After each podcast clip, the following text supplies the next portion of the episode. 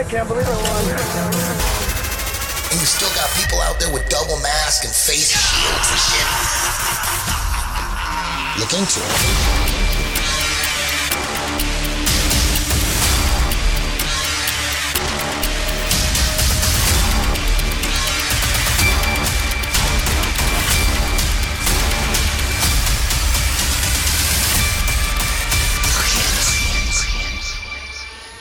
You can tell it's real because it looks so fake. Welcome to episode two of Look Into It. Um, thank you guys for joining.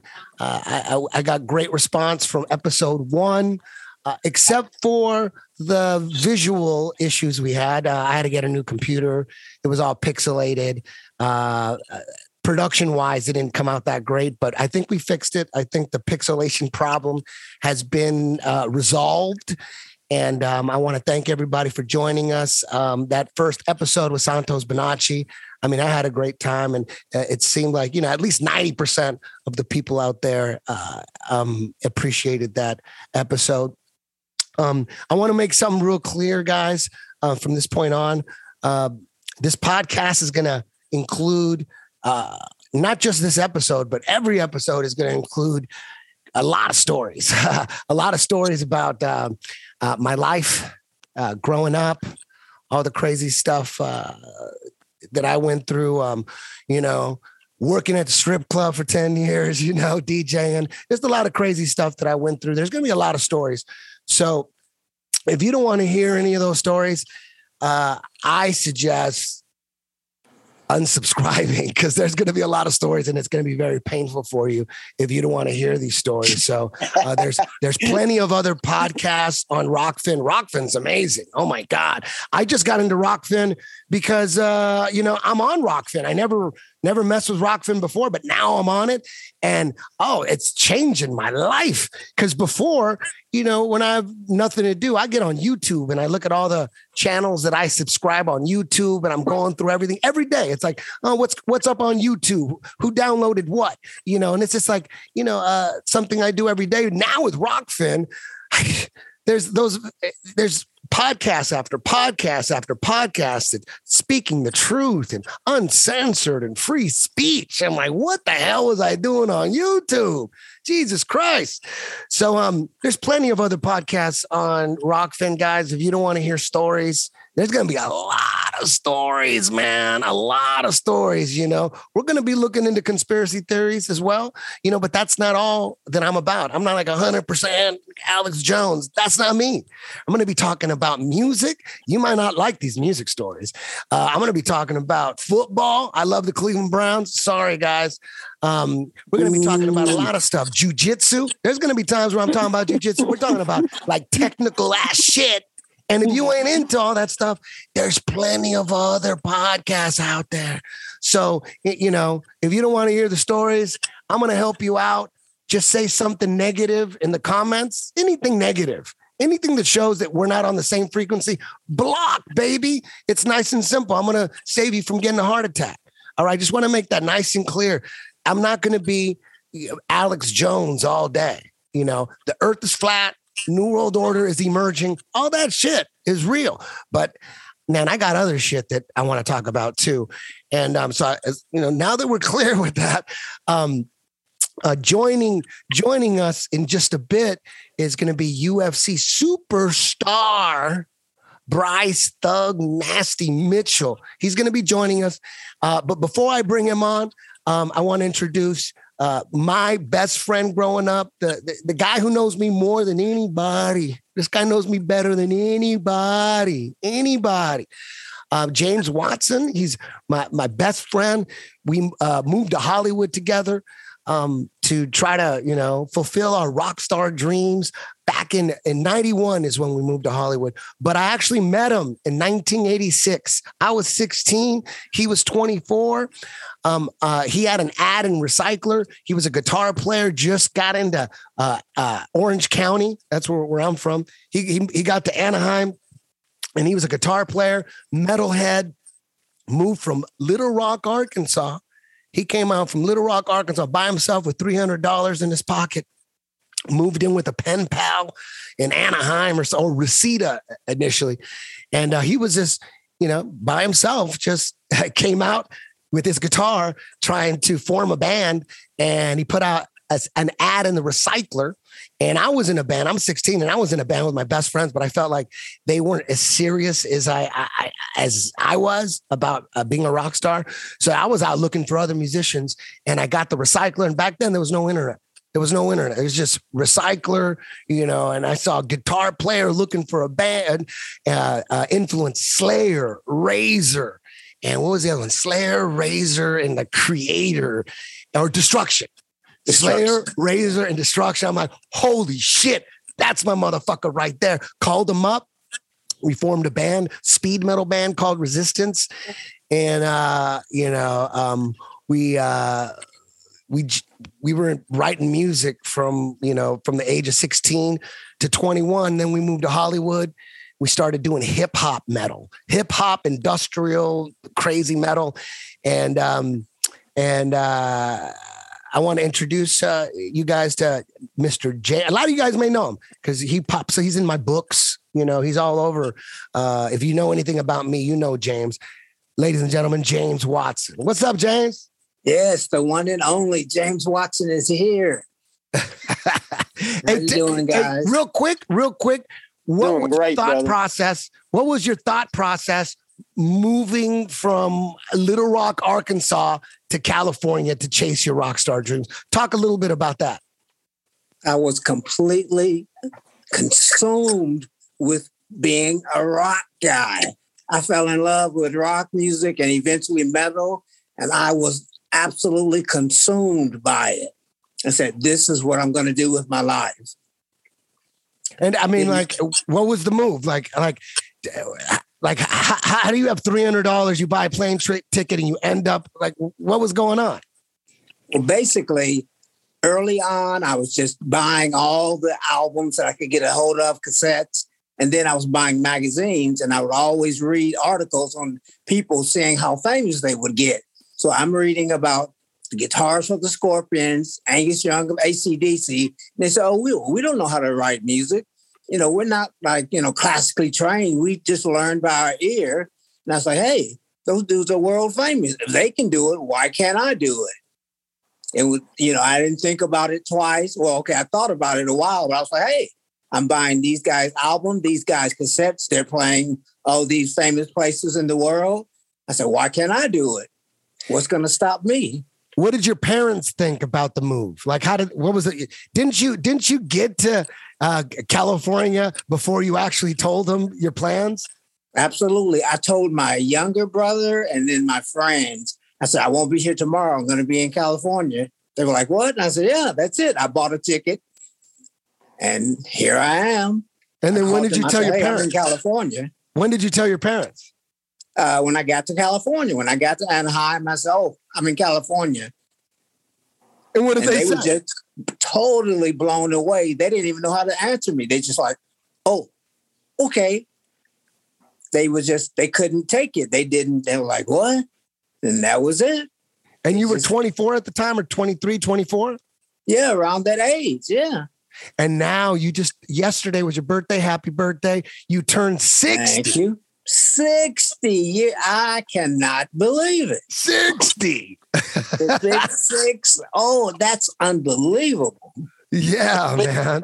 That's and Ooh. and and do you do you remember uh, when I called you and and what you were thinking um, when I called you from that recycler ad? Well, even that was crazy. I was like, oh, cool. Somebody called. I took everything so flippantly then. I was just like, oh, okay, I'll do it. Yeah. All right, let's get together.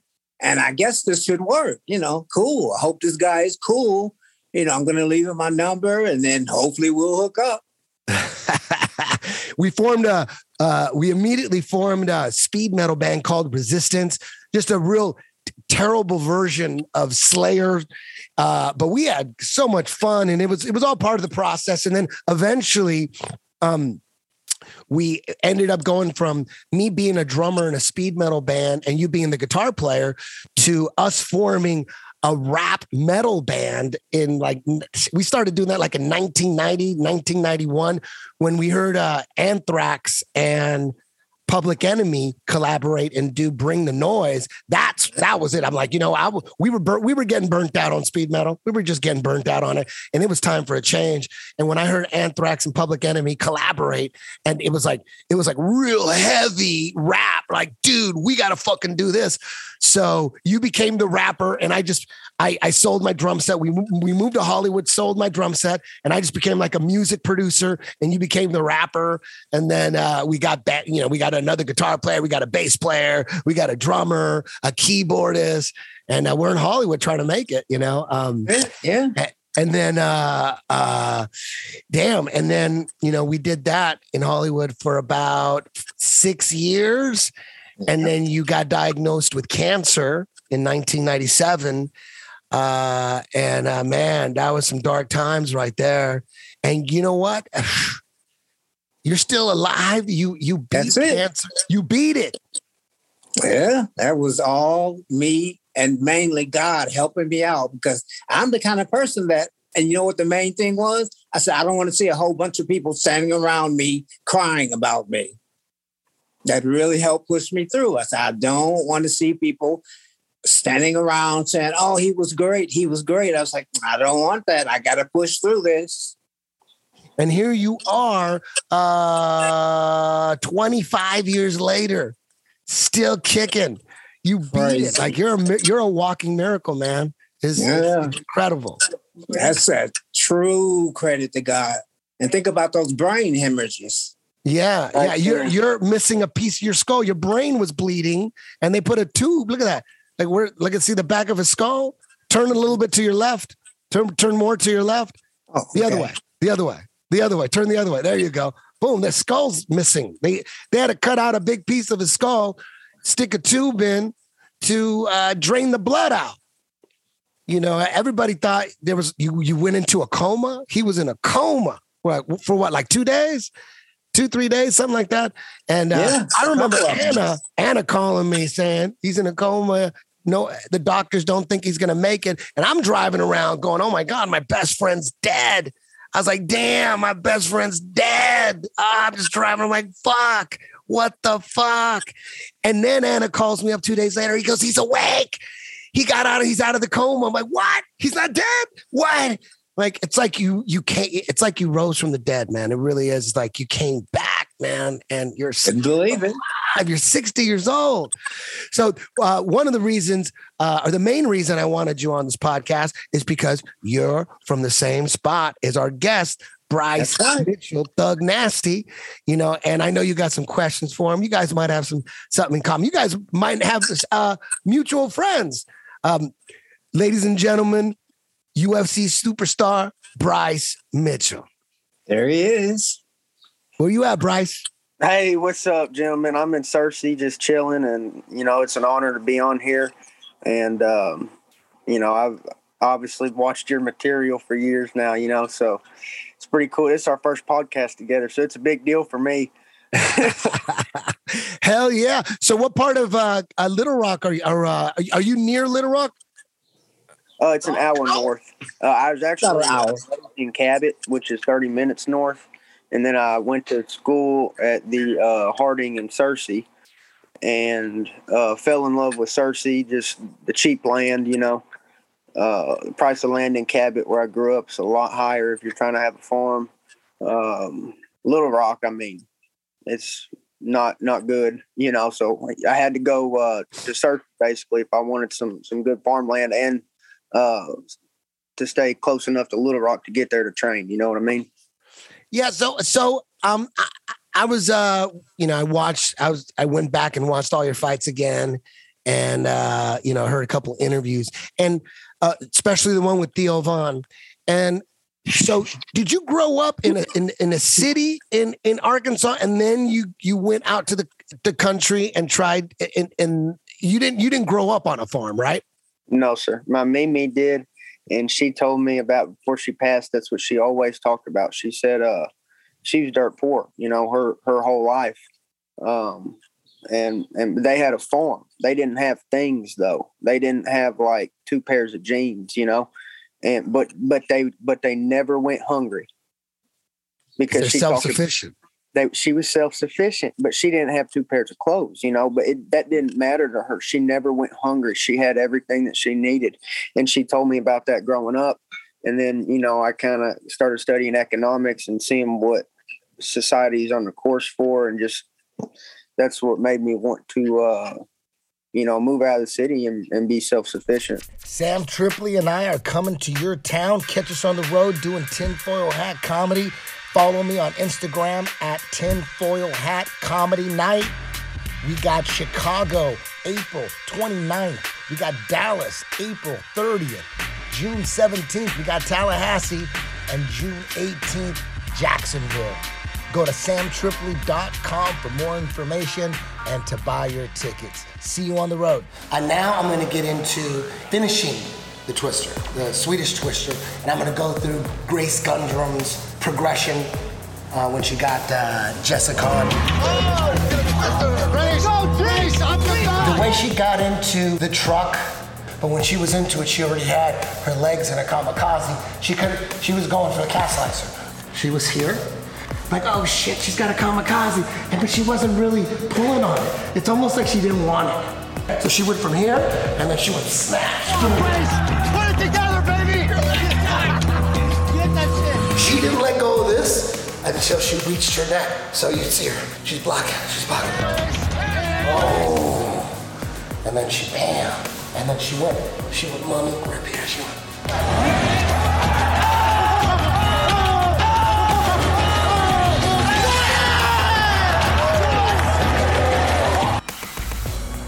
So you grew up in the city. You were, That's right. You, were- you grew up in the city, but and then and then you became a, a country uh, uh, self-sufficient uh, farmer, right? That's right. That's right. That's awesome, out- man. Okay. Thank you, brother. I moved out. I think when I was 21 years old uh, to the to the farm, 21 or 22.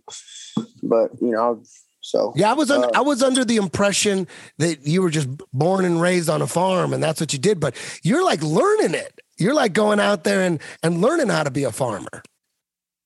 That's right. And I'm I'm consulting a lot of elders out here, and uh, they'll put you on the right path. You know, so um, I'm I'm really liking uh, what I've done so far, and I'm not content though. Just you know, because that's when everything starts to die is when you get content. You know, and then There you go. Yeah, that's true. and and so I'm just trying to just keep it going. And in fact, my buddies come by and they give me some uh, some quails. Uh, so I got seven quail or six of them, and I had to rig up a pen in the last like three days. I, I rigged up a, a makeshift pen for him, and then I and then I got a better one. A neighbor gave it to me. Uh, I tried to buy it, and he said, "No, you have it. I'm not using it." So. Um, you know, I'm just doing stuff like that, and, and I want those quail eggs. You know what I mean? So that's why I'm farming them quail now. Um, but So what's your Yeah. farm like? What's your farm like? Look, uh, so you, you did you use like UFC money to buy some property and buy a farm? Is that what you did? That's right, brother. That's right. And That's uh, so awesome. man. That's like the thing to do. The thing to do now is to move out to the country and be self sufficient. Isn't that crazy? Like that's the cool thing to do. Like being in cities is like, man, it's dangerous staying in the city where you're you're reliant on all these supermarkets and and who knows when when uh, the supply chain falls apart.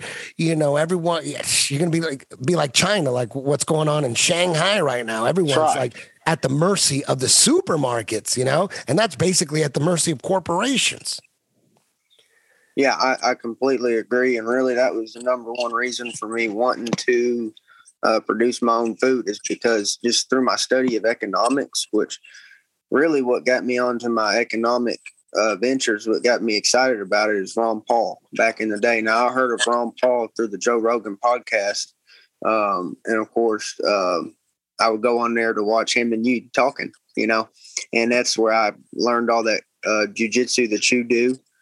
Um, you know, there was actually one video in particular.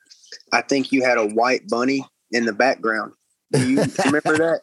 He was a brown bunny. He was Bean. That was my that was the love of my life, man. I was in love with that thing, like for real. Like it was, it was. People thought I was crazy, but I was in love with the bunny for a while. And and when that thing died, man, I screamed. When I got the phone call that he didn't wake up from surgery, just a routine Dang. abscess surgery, I get the phone call, and my wife said, "Bean's dead," and I'm like, I was like, uh, like, like the mother on Good Times when she found out her husband died. It was like the season Damn, finale, damn. 1978. Remember that? What, what was, what was her name? What was the mom's name? Esther. or was it? No, it wasn't Esther. Was what was her name?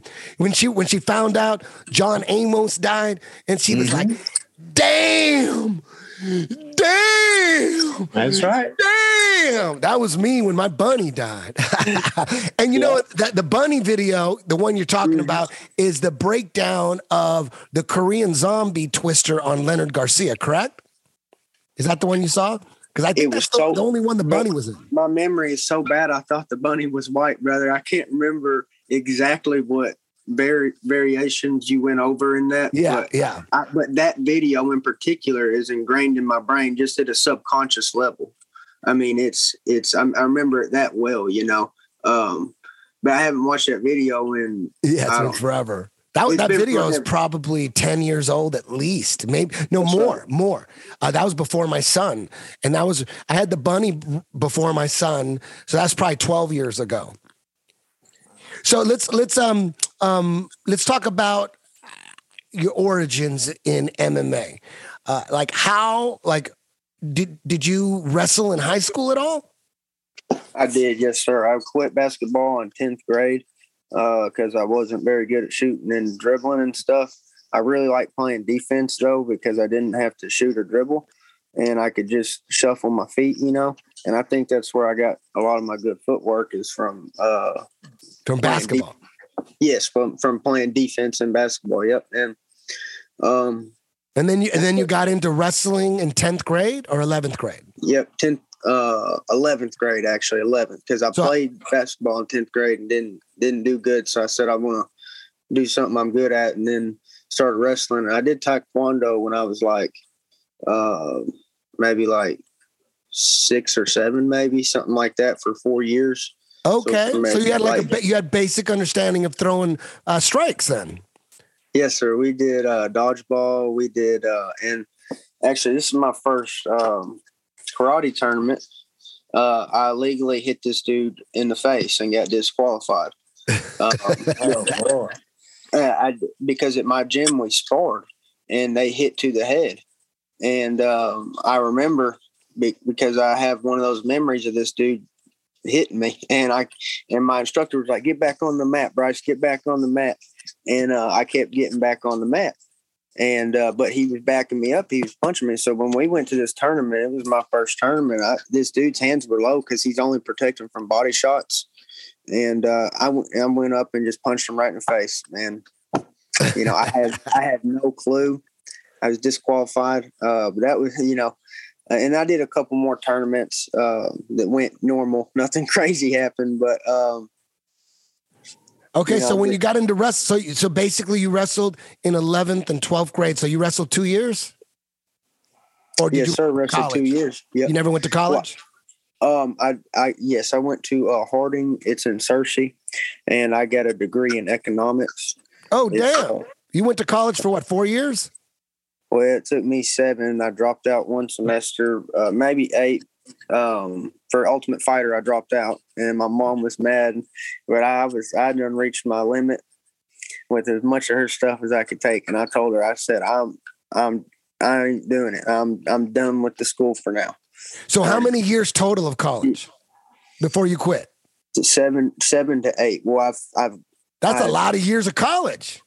seven or eight. Yes, sir. Damn. I mean, it was. Did you wrestle was- the whole time in college too?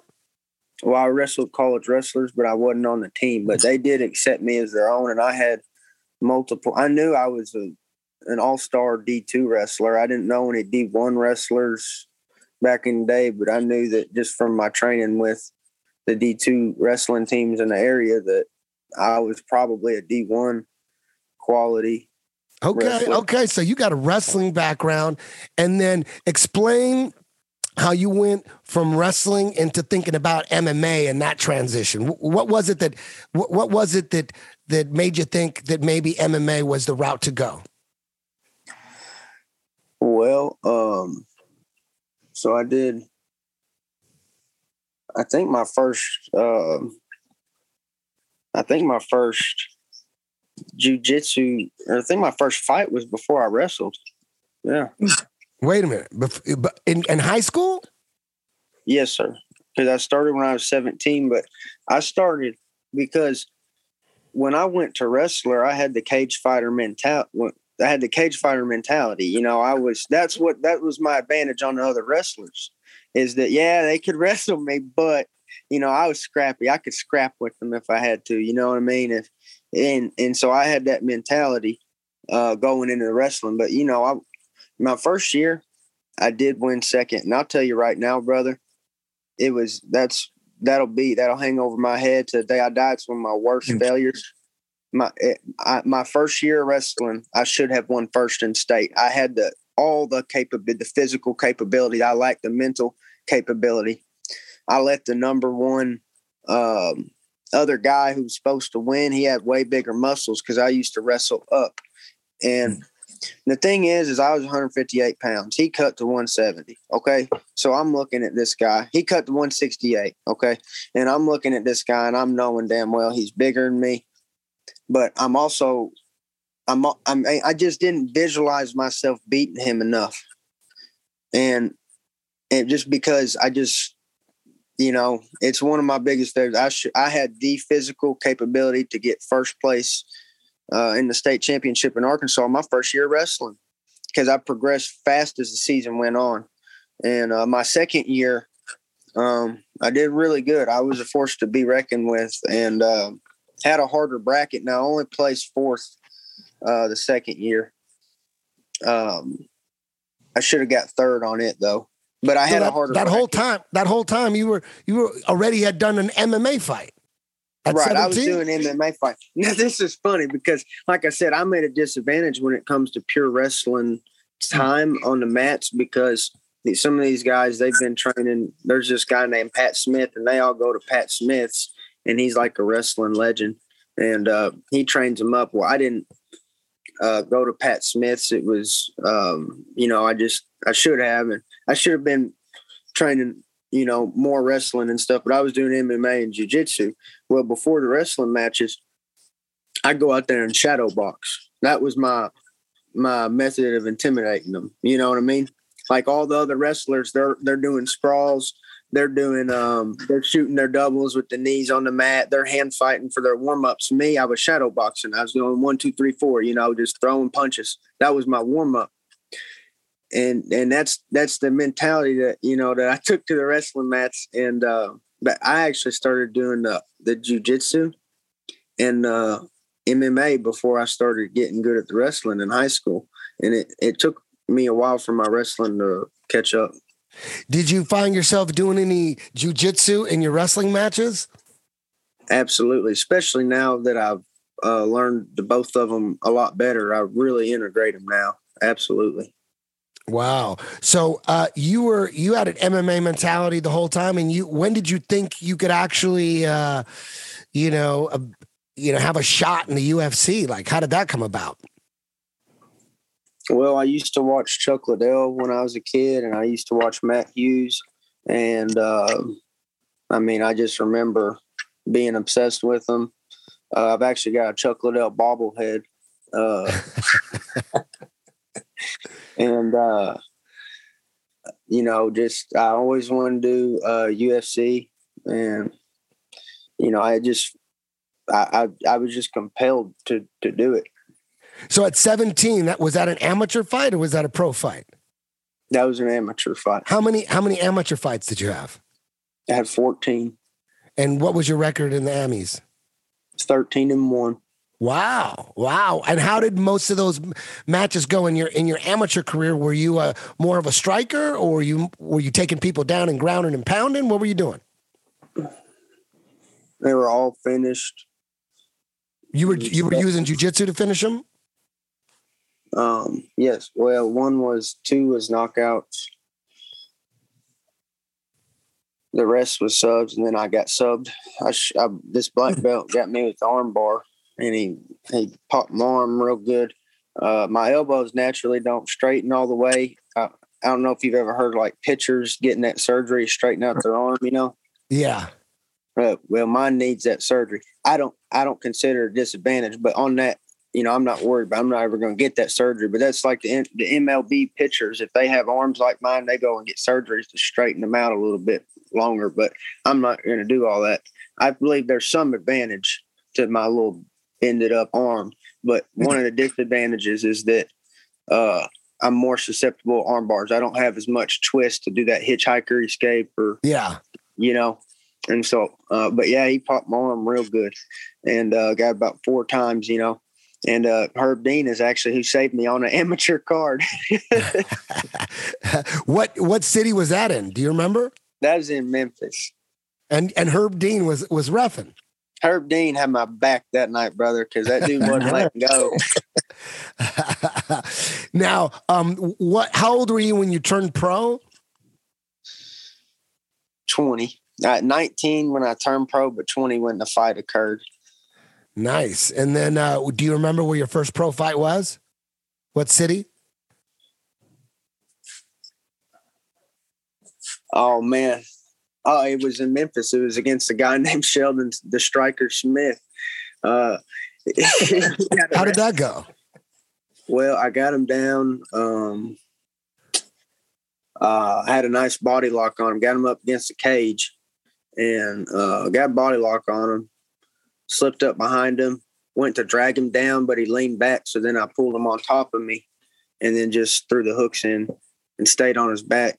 Uh, got one good elbow with the uh, from the body triangle. Like I went to body triangle, and he was so worried about hand fighting with the free hand. I got him with one real good elbow right there, split him, and then um, after that he kind of rolled over, and I just hipped in and got the choke. But uh, three days after the fight, he got it uh, armed robbery, or maybe not armed, some type of robbery charge. But I, I do remember that about it.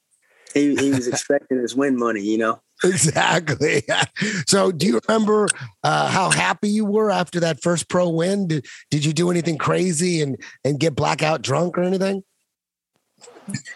Um, I definitely didn't get drunk on that one. There was one fight where I did get drunk. It was after it, you know, it, but um, Was it after a loss? Was it after a loss or a win? It was after a win. My buddies talked me into it, and um, we went to this Mexican restaurant to drink uh, margaritas or whatever you drink, and uh, I, I was drunk before I got there. They had me on some Sunny D and vodka. That my buddy that drinks a lot, he told me, "Hey, this will get you warmed up, brother." I, it it got me more and warmed up. I don't remember going to the restaurant. I remember being carried out, and, and that was that was after a World Series of fighting uh, fight that before that organization broke up. Oh, damn! You were in World Series, World Series of, of uh, fighting, right? Is- That was in was that- Vegas. Uh, that that I, that one was in uh like Kansas City, I think. Yeah, Okay. Kansas City.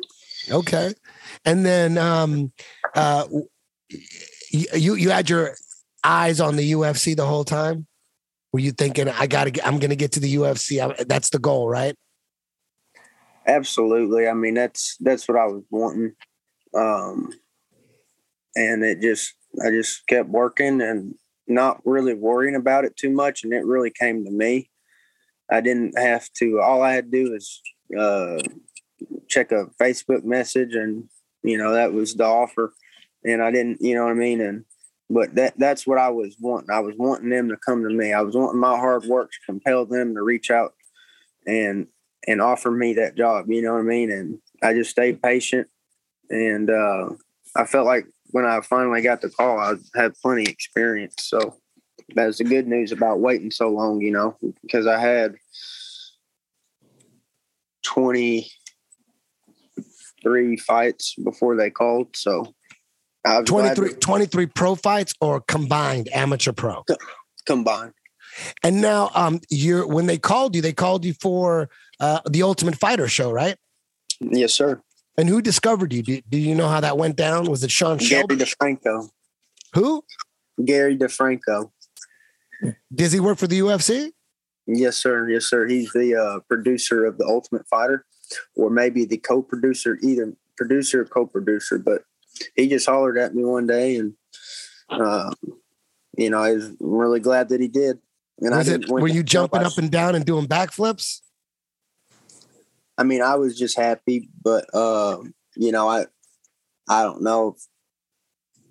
If, I don't know. I don't know if I ever really celebrate. You know what I'm saying? Yeah.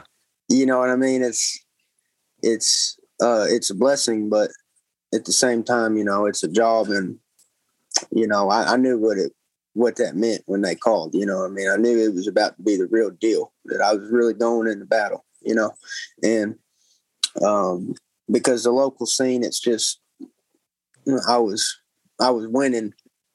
I, I was winning a lot. Like I said, none of my amateur fights went out of the second round. Now, one of those was me getting finished in the first round too. But I mean, like it, it was just I knew that the a point in time would uh, I would get better competition. You know what I mean? Yeah, yeah. So uh, I did not watch the Ultimate Fighter when you were in it. Um, the first ten, I think I was like all over because I used to work in production for the UFC. So you know it was it was in, in my best interest to watch every episode and know all the new fighters from the new season. I had to be on top of that. I had to know who everybody was you know running into them backstage. I didn't want to look like a fool. So i watched all the ultimate fighters like religiously those first 10 12 uh, seasons. Hey, But, back um, Spike, they were the shit. I loved it when they were on Spike. Oh yeah. How? uh, What do you remember the most about the Ultimate Fighter? Like, in a nutshell, take us through the the experience. uh, Chris Leben, uh, you know, get, getting crazy. Um, you know, the Forrest Griffin fight with Stephan Bonnar. Uh, No, wait a minute. Wait a minute. No, talking I'm talking about. I'm talking about when you were on the Ultimate Fighter. When, It- when you were on the Ultimate took me a Fighter. It took me a while to think of that. Um, well, the food was really good. The food was good. Oh, it was great actually. Good's an understatement. I mean, it. It. I'm talking. I ate sushi twice a day and steak. You know, and that was that was the best part. Um, that was kind of not normal. You know, and then you know, I really got along with the guys too. I really do like them guys. Um, Who did you get along with the best? Uh, I can narrow it down to a couple. Uh, Ricky, Tyler Diamond. Um, Yeah, you fought Tyler Brad. Diamond in the in the finale. yeah, yeah, that's right. Um, Mike Trizano, Brad, Jay Cucciniello, Jay Cucciniello. Um, So you had a real good time. You didn't like, you know, get in drunken fights with anybody. nope. And uh, you know it. I got. I really loved everybody on the show, man. I really did. But there was some people that did get too drunk, and I did get pissed off. Uh, but yeah, I mean, I, I really did. I, I'm so glad that I, you know, just was there, man. I mean, it was it was really great people. Some people on the show, a lot of them, they get super homesick and they get, you know, uh, claustrophobic. You didn't feel any of that. You loved it. You were embracing it. Uh, I, I did want to go home, but uh, I probably had the most fun out of everybody. I will say that. I mean, I really did. I, but but at the same time, I did have the same feeling being homesick. But still, if I had to redo it, like if they offered me to go back on that show now, I wouldn't do it. I couldn't because somebody had to feed the cows and chickens and stuff, so I couldn't do it. But I wouldn't do it anyways, even if I didn't have cows and chickens. I wouldn't do it again, but I'm glad that I did it that one time. And I mean, it was just an experience like nothing else, really. Now, um, uh, now you get into the UFC and in your fights in the UFC, you are uh, no doubt, no doubt the best uh, twister player in UFC history. You know, you're not a lot of guys mess around with the twister, but uh, I, I knew right away. Like, you know, you were showing me stuff. We we were, you know, before one of your fights. I forget what it was. I was cornering Tony, and we got together like the day It was a. Rosa fight. Which The fight was it? Fight. The Rosa fight.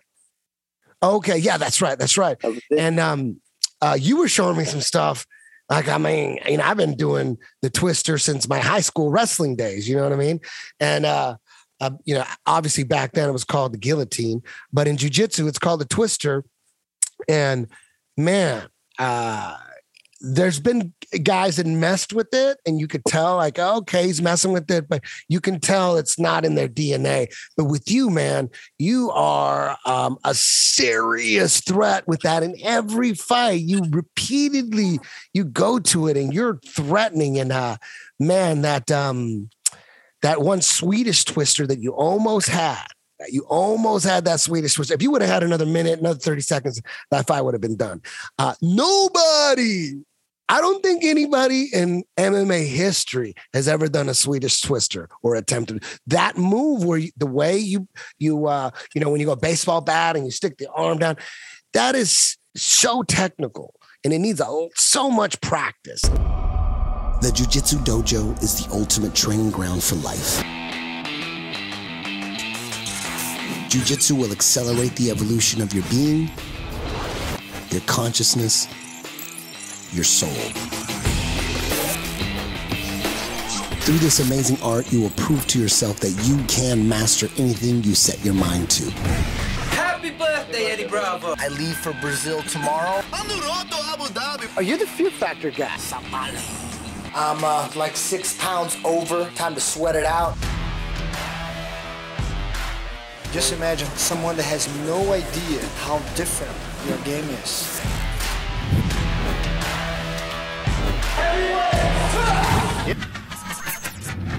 I'll tell you what this weekend was, man. It was a culmination point where all your hard work comes to like one great moment in time. You showed that you're a fucking champion, guy who goes against convention. You created your own shit and figured interesting ways to get around problems in jiu-jitsu.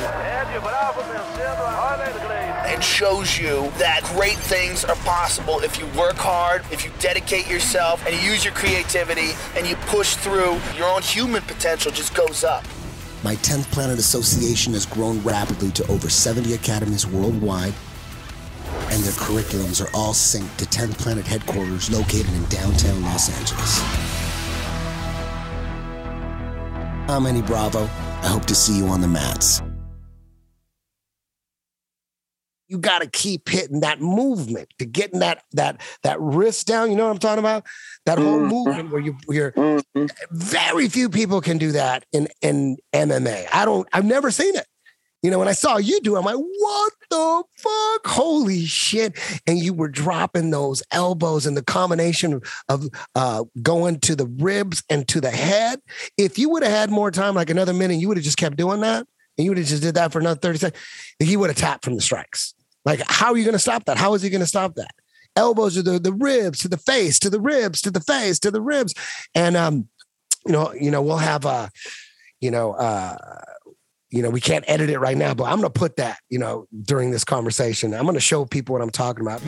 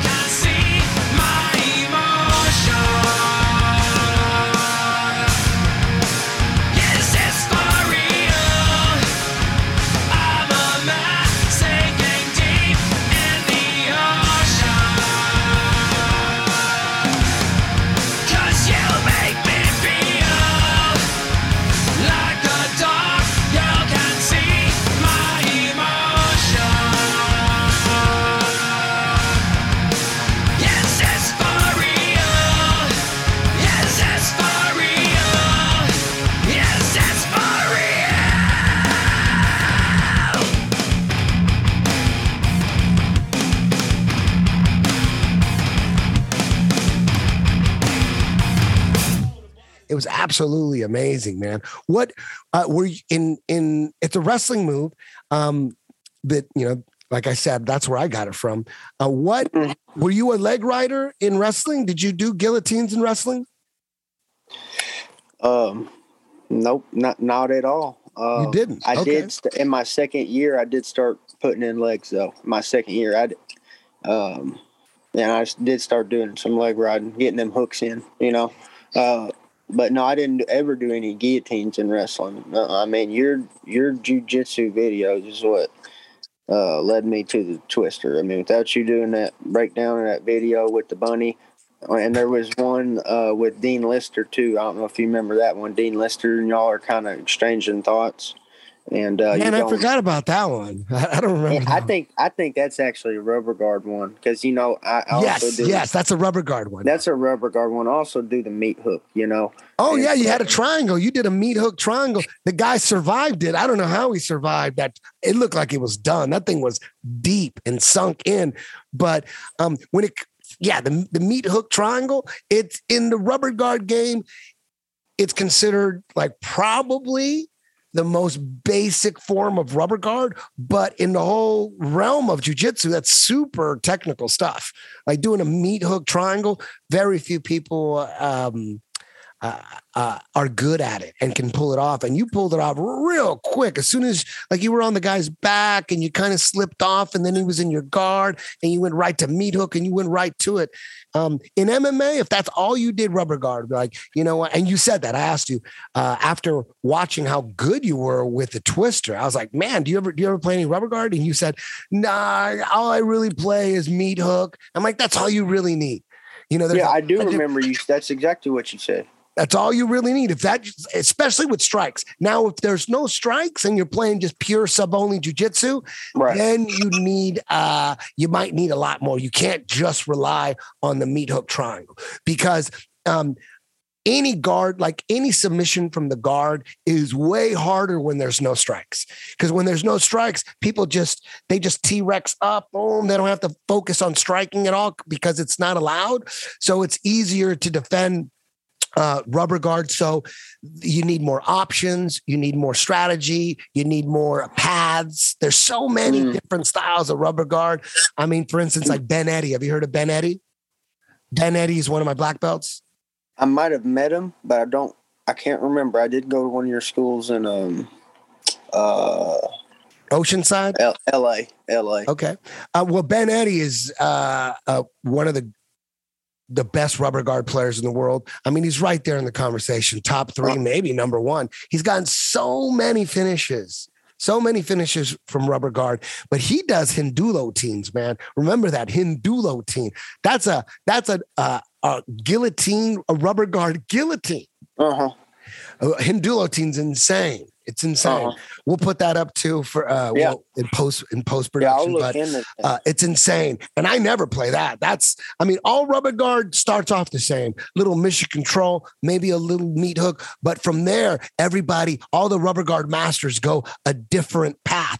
But like I said, in in MMA because uh, there's more openings and people. It's more dangerous to play any kind of guard in MMA, but it's easier to get meat hook triangles because guys will open up and try to punch you, and they just open themselves up. So in MMA, if that's all you did is meat hook, that's all you went to. Hey man, you can get a lot of mileage from that. But there is other paths and there's other ways. There's the Dead Orchard game. Are you fam- familiar with Dead Orchards? I, I mean, I've definitely heard of it. It's hard to find a good video on it out there. I'll send you some stuff. Uh, but there's there's a lot of different ways. There's go go clinches. There's the meat hook game. There's the dead orchard game. There's the Hindu uh, Hindulo team game. Uh, boogie boogie uh, Richie Martinez. He's you know right know there in the Boogie. I know conversation. Boogie. Yeah, boogie's in the conversation for best rubber guard player ever. Uh-huh. Yeah, Uh, I've watched him. I- I've I've watched Boogie. Yeah. Yeah. He can be Him, right. Jeremiah Vance, Grace Gundrum. I mean, um, they're all they're all in the conversation and they all go to different it all starts off mission control, but then everyone goes their own different way. Even myself, I go my own little way. Um, there's so much to it, man. So, but but um, just the fact that you're playing meat hook, you're good, dog. I'll show you a couple other things, but man, just keep hitting that. When you got a guy in full guard, you might as well meat hook him. Because even if the triangle don't work, even if the setup don't work, the process of it keeps you safe. Like if you tell mission control or you hold crackhead control or you're like fishing for a meat hook, there's no way they can hurt you. So even if you, it doesn't lead to a submission or it doesn't lead to a sweep, uh, you're not getting hit. So it's working. It's keeping you safe. You're on the bottom, guys on top. He's got uh, his weight on you. He could, you know, ground and pound. A lot of guys get knocked out, uh, uh, you know, um, from being on the bottom if you don't have a good guard. But the process, the attempt of rubber guard will keep you safe. Yeah, 100, 100%. And, um, you know, I, with that meat hook, I've, I've tapped one of the best wrestle, best uh, jujitsu guys in the world with it, you know? oh, who, And, who uh, did you get? Well, I'm not going to say no names. Oh, was this it- like in, in training? This was in training, right? But oh yeah, yeah. don't say no names. but He's and and this guy's bigger than me, you know, and but he wasn't going one hundred percent. But I would, but we were in that meat hook, and I was flowing, and he kind of underestimated me, and he got stagnant in that in that half guard, and he got stagnant, and and I got him, and and that's, I mean, when I got that guy, you know, I knew, hey, this, I, I'm I might not get it on people in fights, but I can, I have the ability to, you know, I, Oh, I can yeah. get any, I know I can get anybody with it. And it's so better than just sitting in full guard holding on, right? I mean, Yeah. because it just regular full guard, you can get crushed. You know, uh, people get pounded out just in regular full guard. So if you're on the attack and they have, and you're putting them on defense, you know, um, I once coached a guy. I uh, I coached a guy um, against a rubber guard master, and it felt really weird because I'm always I'm always rooting for rubber guard. But I coached a guy against a rubber guard player, and um, I just coached him to to not punch. And just if you get caught in rubber guard, don't punch. Just stay T Rex, keep your elbows kind of wide, not too, just stay in that safe zone and just don't do anything. You know what I mean? If you don't do anything and you just T Rex, yeah, you could stalemate um, a, rubber, a rubber guard player, but you're not going to knock him out. You're not going to do any damage. So, in my eyes, uh, it's success for the rubber guard, just just based on the defensive aspect. Right. And, um, you know, I remember another thing. Um, you said this a long time ago, too. And really, this is more philosophical uh, when you talk about the just philosophies of fighting. And it's always stuck with me. I use it all the time. Uh, you said if I was going to train an MMA fighter, he said, I, you said, first thing I do is tell him to fall in love with jujitsu. And I remember you, you said that a long time ago, and that's what I did. And, uh, you know, so I love all those little intricacies, and, um, you know, that's what keeps me safe. Yeah, you know, especially for wrestlers, you know, wrestlers that wrestlers that fall in love with jujitsu, those are the most dangerous ones. Wrestlers that try to use their wrestling to uh, stop jujitsu and use their wrestling as anti jujitsu, they're you don't have to worry about those guys. Those guys are never going to get that good. You know, uh, all the most dangerous guys, like all my best guys are, are, you know, most of them, not all of them. You know, you have a wrestling background and you fall in love with jujitsu. You use all those years of wrestling to uh, um, take your passing to the elite level and get on that back. Use your wrestling to get the back and just you just tweak the game a little bit. You use all that wrestling, fall in love with jujitsu. Those are the most dangerous ones. Those are the guys like, oh shit.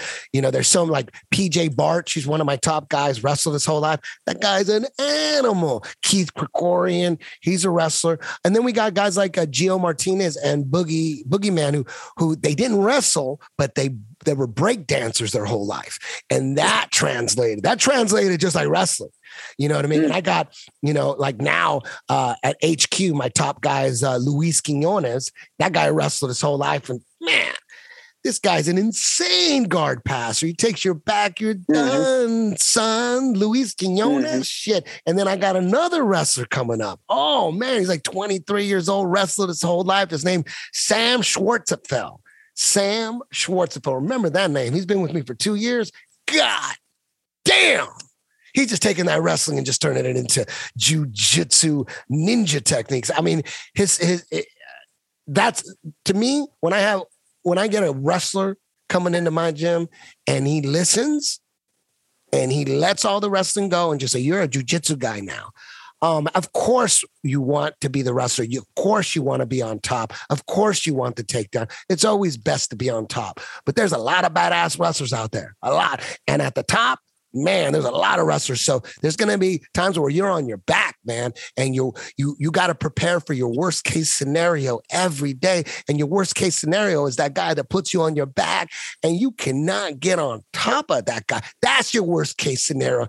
If you get on top of a dude, that's not the worst guy. That's not your worst case scenario. You're on top. That's not your worst case scenario. Your worst case scenario is a guy you cannot get on top of. His wrestling's too damn good for you. There's a lot of guys out there like that. You got to prepare for that guy every day not just when you sign the fight and you got two months to prepare for this guy. He wrestled in the Olympics, and you're like, you know, you're not going to get on top of this guy. It's, the odds are, if you're relying on getting on top of this guy, this guy wrestled in the Olympics or whatever, and, and he's been boxing since he was 16. Damn, hmm.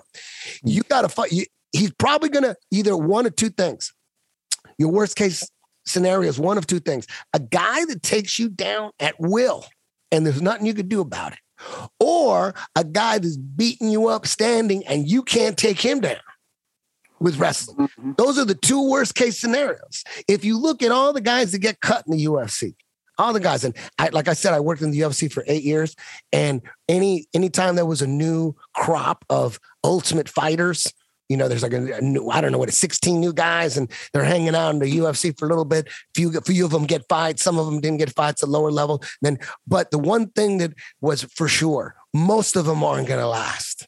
It's it's in, it's easier to get in the UFC than to survive in the UFC. You know, it's easier to get signed in the UFC than to survive the prelims and make it on a main card damn, it's hard for you're a 145 pounder, 155 pounds. You're trying to get on the main card. You know how many, you know how many wins you got to string together. You know how dominant you got to be before Dana puts you on the main card. That's harder than getting signed to the UFC.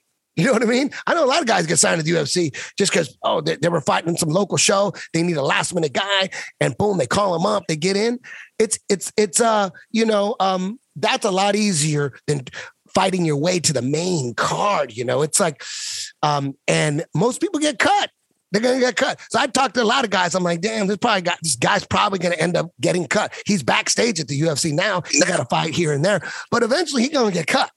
Eventually, it's like uh, it's like getting signed uh, to a major label. It's easier to get signed to a major label than to last ten years on a major label. You know, everyone gets dropped.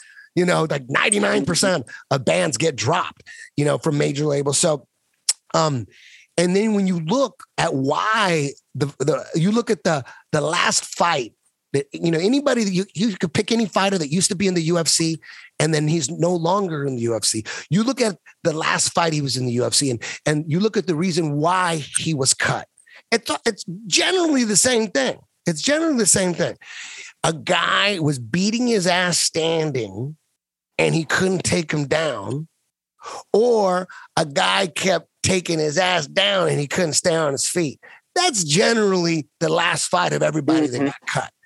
You know, that's that's mm-hmm. they finally met their match. They finally met their personal worst case scenario. A guy that takes them down a wheel and they can't stop it, or a guy that's beating them up on their feet and they can't take them down. That's it. This is like that's basically it. Um, so you have to prepare for that guy. And he's out there. You're going to meet him eventually. You got to prepare for that guy every day, not just when the fight card is signed. Two months ain't enough to prepare for your worst case scenario. You got to prepare for his ass every fucking day. Every day you got to prepare for that dude. And um, the one thing that gives you a chance, you know, usually most fighters have two ways to win. They have two ways to win. They could win standing, or they could win by takedowns. That's it. Either they're going to win standing, or they're going to win by taking a dude down. There's two ways, but to have three ways, three ways. There's only a few fighters that have three ways. A fighter that could win on his back, a fighter that could has that that third option. Yes, if you could beat him standing with strikes, beat him standing. Don't try to take him down. If you could beat him standing with strikes, do not take him down. Beat his ass standing. But if he's a better striker, take his ass down. He's beating you on your feet. You take his ass down. Basic shit, right? I I mean, everybody knows that, right? But what happens if you can't beat him standing and you can't take him down? Damn, you got to have some Imanari's. You know what I mean? You got to have some unorthodox takedowns. You got to have some different ass ways to get drag that fight to the ground. And when you do, and if you're able to drag him down with this unorthodox, because you're wrestling, we already established he's beating you on your feet, and you can't take him down with traditional wrestling. You got to get unorthodox with that shit. How you going to take it? You got to get Ryan Hall with a motherfucker. You know what I mean? You got to get you you got to throw some crazy shit, and um, it's proven. Imanari's are proven. They don't work all the time, but but they're proven. There's a lot of fights where a guy couldn't take the guy down with regular wrestling, but he he, he caught him with an Imanari, dragged him down, and then leg locked him. You got to have that third option. And whether you take him down in an or- unorthodox fashion to get a leg lock, or you take him down in an unorthodox fashion and get some kind of guard submission, like you finish him off your back. Either way, either way, that's the third way to win. The third option, not the first option. You don't want to go out there and try to do that right away. Try to see what you could do standing, see if you could just take his ass down. If you could do one of those two things successfully, then forget about the third option. But if you can't take him down and he's beating you on your feet, oh man, what are you going to do? You got to have that third option and you got to train that shit.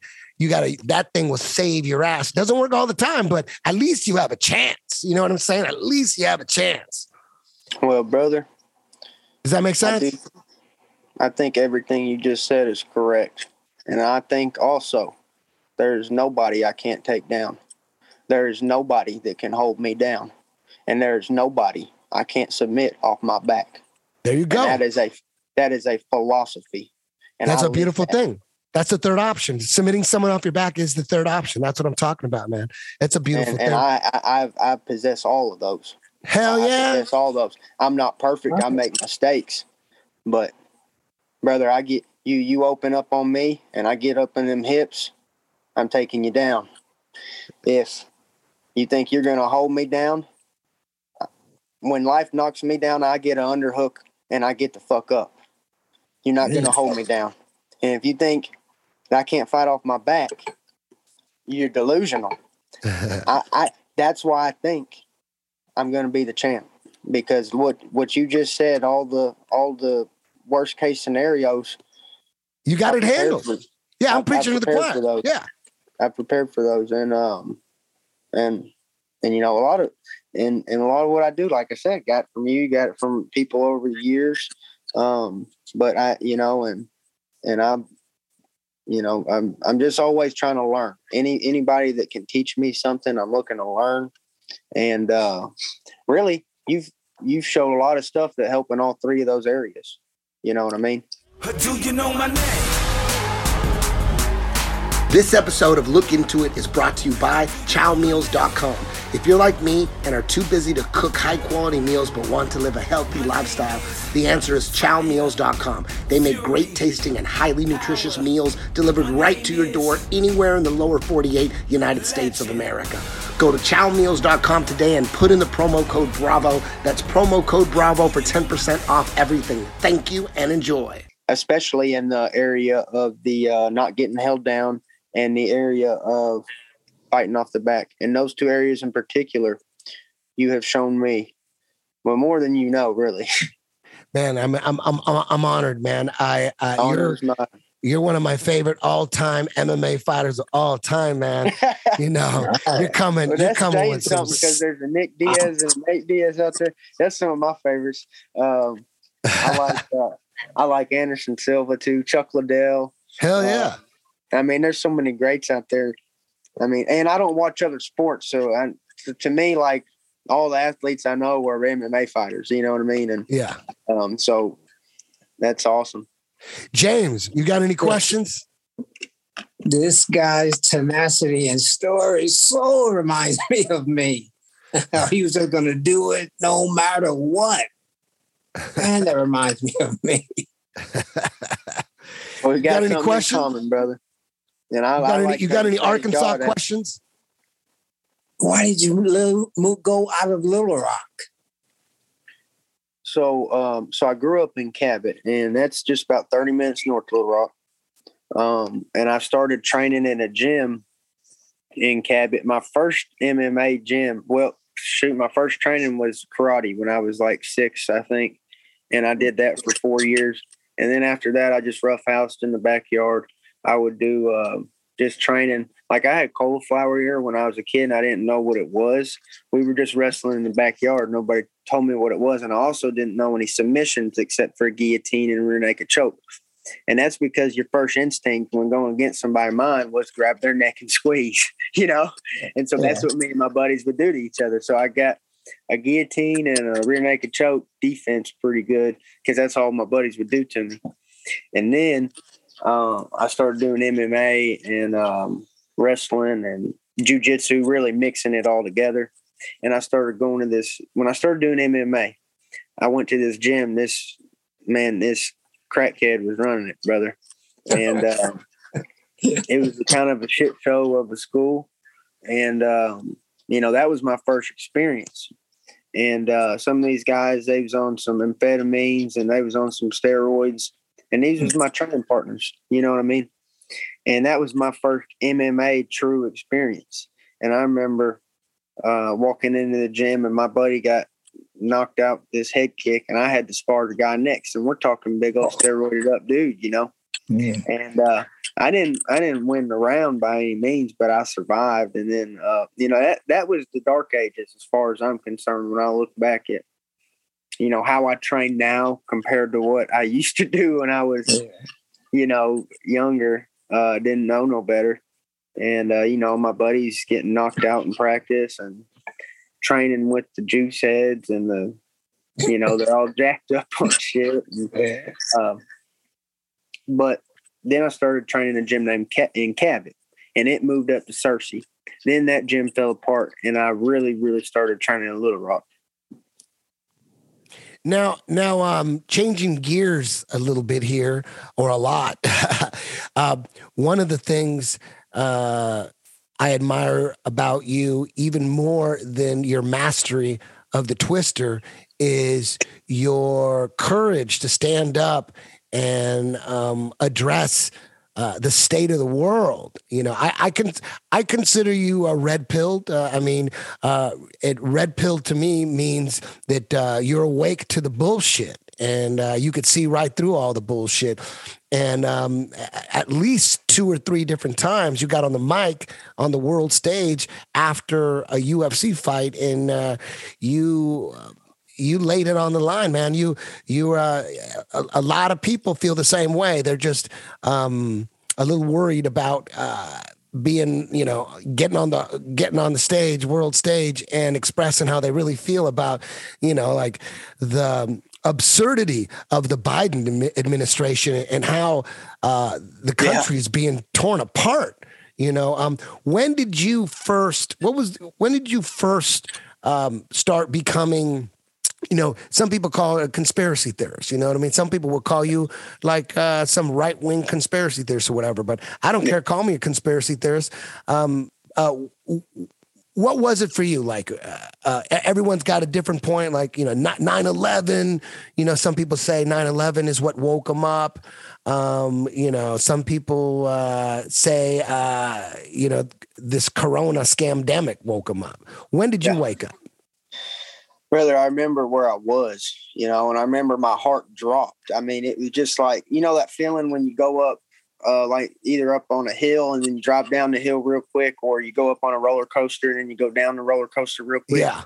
And you feel that moment of like weightness, weight, weightlessness. And then you just like, uh, that's, I literally felt that one day. I was thinking about, um, because it, it was 9 11 is what made me question everything when I found out, you know, the manner in which World Trade Center 7 fell, how it was, uh, and then there's traces of thermate in the concrete. And I'm thinking, and it, and it may, and it, at the time, I just, I never studied politics. I didn't know why would somebody fucking do that. And then I was in the, in the locker room in basketball and I, we just had a workout, like a great workout. My mind was flowing. Everybody else had left the locker room. And for whatever reason, 9 11 popped into my head. And I thought, why would our government do that to our people? Who in the fuck would do that? And I thought, wait a second, the oil. the oil. That's what they fucking want. And it was just like a light bulb went off in my head. And from that moment, I knew what the whole source all this was. It was greed. They're profiting off of this shit that they're doing. And and it made sense to me from that very moment on. And before that moment, and I was 16 when that happened. And and then from that moment on, of course, I'm like, okay, we ain't no way we went to the moon. You know, the same people that are stealing oil overseas and killing our our kids for fucking oil, they're the ones telling me we went to the moon. And you think I fucking believe that? You know, and it's just like every. But I remember where I was, brother. You know, and it, it was a, it was um, uh, a changing point at which I started questioning everything when I was 16. So did you get all, you know, do you go down rabbit holes on YouTube and and uh were you like obsessed with it on your free time? That's right. You know, I, I was always wanting to look up um, stuff that they had done and um, and then now it's just you don't have to look very hard. You can just go outside and see people in a fucking mask, and you know you can kind of put two and two together. They're trying to take our freedoms, you know. Uh, but yeah, you know, I used to do all the the research and say, oh yeah, well look at this, you know, Project Paperclip where they brought the Nazis over, um, you know, just shit like that. You know, all the way back to the USS Maine, it was probably a false flags operation potentially. You know, um, you, you know, just all sorts of stuff. I really like looking into. Now, do I put enough time into it? No, but um, I do I do have my beliefs from what research I've done, and it, it's really, uh, you know, I don't see nobody beating me in a debate. You know what I mean about some of the stuff I believe because I've just done enough research to be confident.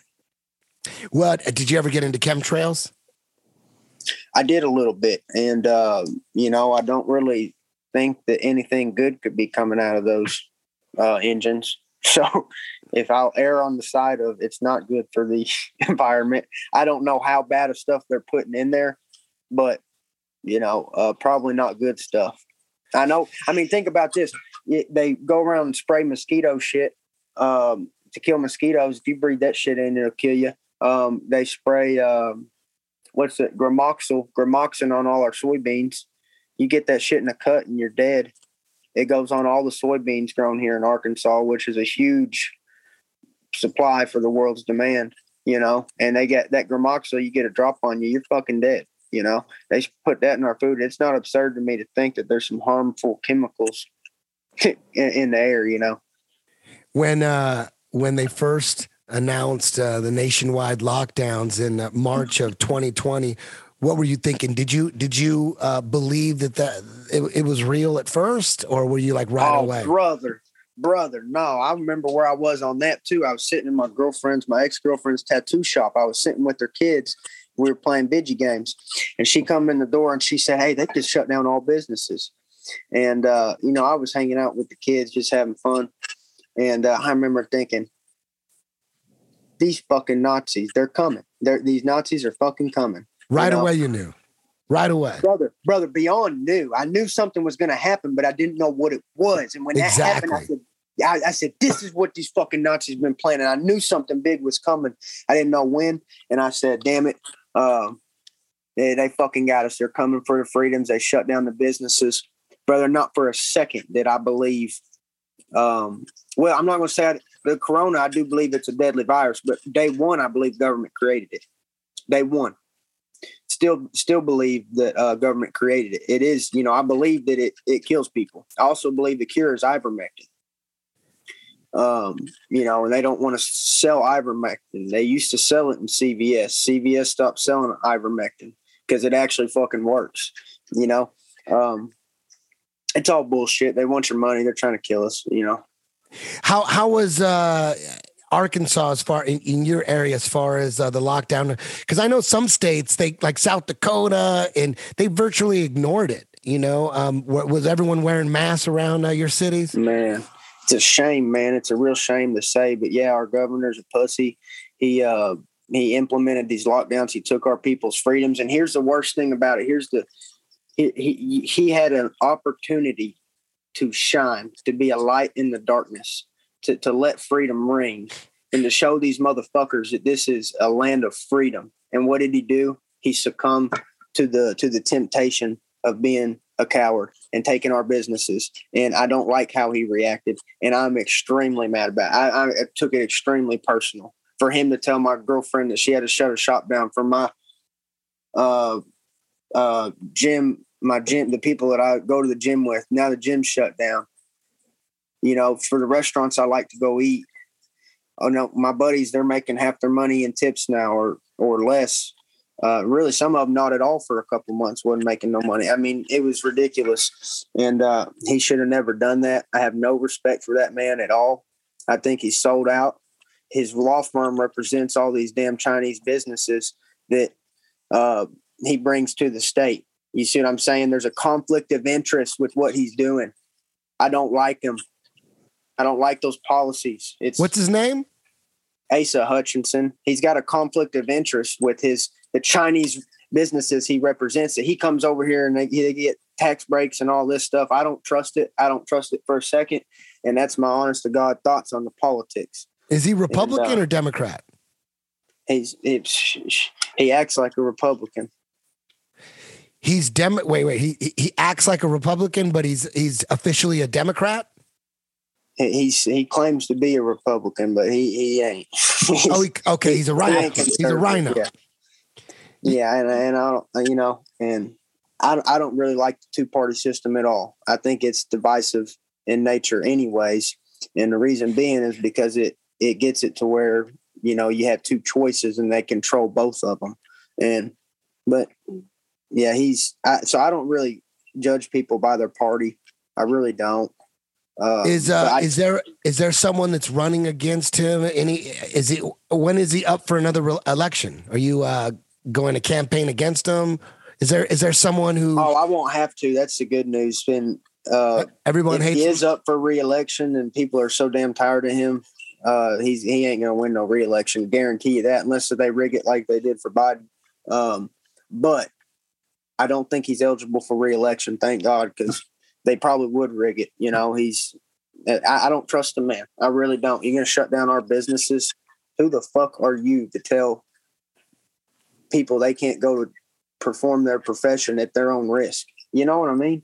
Um, I don't know, man. It's just it's it's messed up to me, and and that's just what I. I bet you barely about it. wore the mask out there, right? I, you were barely wearing masks the whole time, or or uh, like, d- d- w- w- did they require it? Like, uh, um, like to enter enter stores and stuff like that. Uh, You know, initially they did, right? But it didn't. It didn't last that long, did it? In Arkansas, I, well, figured people weren't wearing masks there. Well, the only store that was open was the Walmart, and so and um, like at the gas station, I wouldn't wear it. I'd just go to a different gas station. But the Walmart I needed to go to, so the dudes would have you would have you walk. They would have checkout guys in yellow vests, and they're making sure you got your mask on.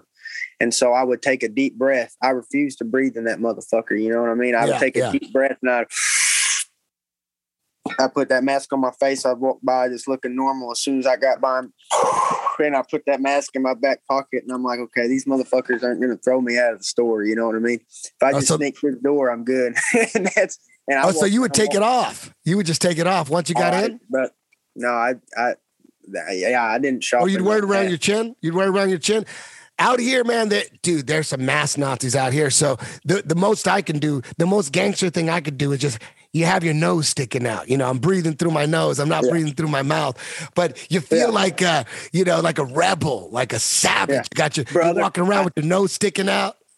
brother I, I remember i remember it like it was yesterday i had me and my buddy his, his we're cousins his name's aj and we're walking we're walking through that walmart and you know i did my technique and i was kind of showing him my ways you know and, and i walked through the door and i remember ripping that mask off and man i just felt like the baddest motherfucker ever just walking around that walmart everybody's got on muzzles i'm walking around my face is showing i'm just i'm smiling i'm talking and I just felt it felt amazing. And I was sitting there talking with AJ, and uh, we're walking. We go all the way back to electronics. We go from the ammo to electronics to the grocery. So we kind of did a little u- uh, a loop.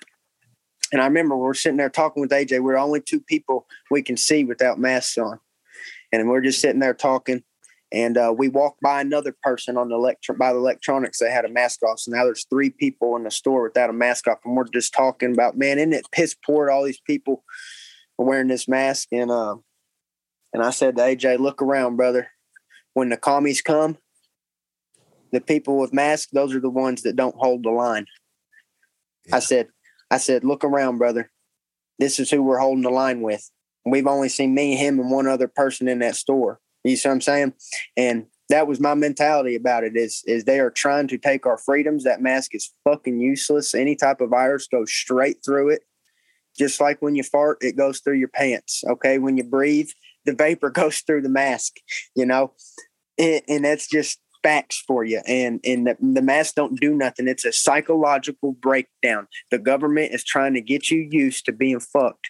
And it, before any fight starts, you always have a psychological fight. That's why I love a face off because in the face off, the fight actually is definitely started if it ain't already. You get to look at them right in their face. And the government, if they take away your ability to show your face and show your identity and feel free in a fucking Walmart, they have psychologically got you where they will financially fuck you next. You see, and I refuse to to do that. Now on a plane, it's real hard. What you got to do on a plane is you got to wear it on the way in, okay, and then do the old nose down technique. And like you said, there's some people that are going to tell you, oh, over the nose, you know, and it's hard to get by them. Okay, I just pull the mask about an inch off my face and walk with it being pinched like that, and just pull it, stretch it out, you know, and that's how I get around that. But uh, you get on the plane, you get you a bag of chips and then as soon as that plane takes off, take that fucking mask off, eat your chips, and eat them slow. yeah, you know, um, I don't fuck around on planes, man. Um, That's right. Because they put you on a no-fly zone. So when it comes to walking around in the supermarket, I got my nose hanging out, and I'm fucking, dude. I'm pissed, dude. When I go to supermarkets and everyone got masks on, I'm fucking pissed. Now, now, if you got, if you're sick or you know you have, you know, heart condition, yeah, wear a mask. I, you know, if you got cancer or something, yeah, if you if you're not, a, if your immune system is compromised in any way, I get it. Wear a mask. But if you're a healthy person and you're still wearing, it just pisses me off, man. That that we're we're um you know, it's a new world order, man. Emerging. Yeah, yeah. That's all it is. This is how they do it, man. This is how they yeah. do it. They use scamdemics, you know, to, right. to, take away our freedoms. And all they want is control, man. They don't care about our health. You think they care about our health? They care. At first, it, at first, when um, all this shit was going down, we thought this shit was real and it was going to take every everybody out. Nobody uh-huh. was immune to it. We were seeing all these videos uh, coming from China, you know, people dropping on the streets and, you know, Damn. dudes with hazmat suits, you know, uh-huh. covering them up with a, a, white sheet, throwing them in, in trucks. And, you know, everyone's like, oh shit, they closed everything down. Everybody thought, oh shit. And then when the initial data came in, we're like, you know, it's, it's it, the average age of people dying is 81, just so happens to be the same number as the flu. I'm like, wait a minute. And where did the flu go? You know, people were saying that was some people saying all they did is rebrand the flu. And you're like, wait a minute, this has been the flu the whole goddamn time. And then yeah, they find right. out the average age is 80, 81. So then it goes from anybody could get it to average age 81. And people were like, what the fuck with that data? And then they turned it around and said, what, you don't care about old people? What about your grandma? What about your aunt? You you don't care about old people. You're so selfish. You know, like, wait a minute. It was everybody at first and then now it's just old people. Now we don't care about old people. You know, like like the government really cares about old people so much that they're going to ruin the economy. They don't give a fuck about old people. They never gave a fuck about old people, but now they care about old people so much that they're willing to destroy the world economy. Yeah, get the fuck out of here. They don't give a shit. They don't give a shit about health. If this was about our health, they would have easily just shut down all fast food. They would have shut shut down everything like right away. it's so easy to shut shit down. All the government, the governor just gets on TV and says, We're shutting this down, we're shutting that down. Indoor, it's gonna be like that. You know, it's real easy. And then everyone just goes along with it. It's real easy. They could easily just said, make these are the list of of fast food chains that were closed. There's no punish. There's Jack in the Box, Carl's Jr., Hardee's, Whataburger, all that shit. They could have closed that shit down immediately, but they never did. They left Taco Bell open. They left Del Taco, like the worst shit ever. And the, and and then you initially when they first, I mean, they closed beaches and shit. In the beginning, at supermarkets, they would have like yellow tape closing off like certain shit, but they didn't close off the goddamn cereal aisle. It's all sugar. The goddamn junk food aisle, they didn't close that shit off. How come they didn't make cigarettes illegal? They care about our health so goddamn much that they're going to destroy our economy, but they're not shutting down fast food and and and uh, and junk food in general. Come on, man, this is all bullshit. damn straight.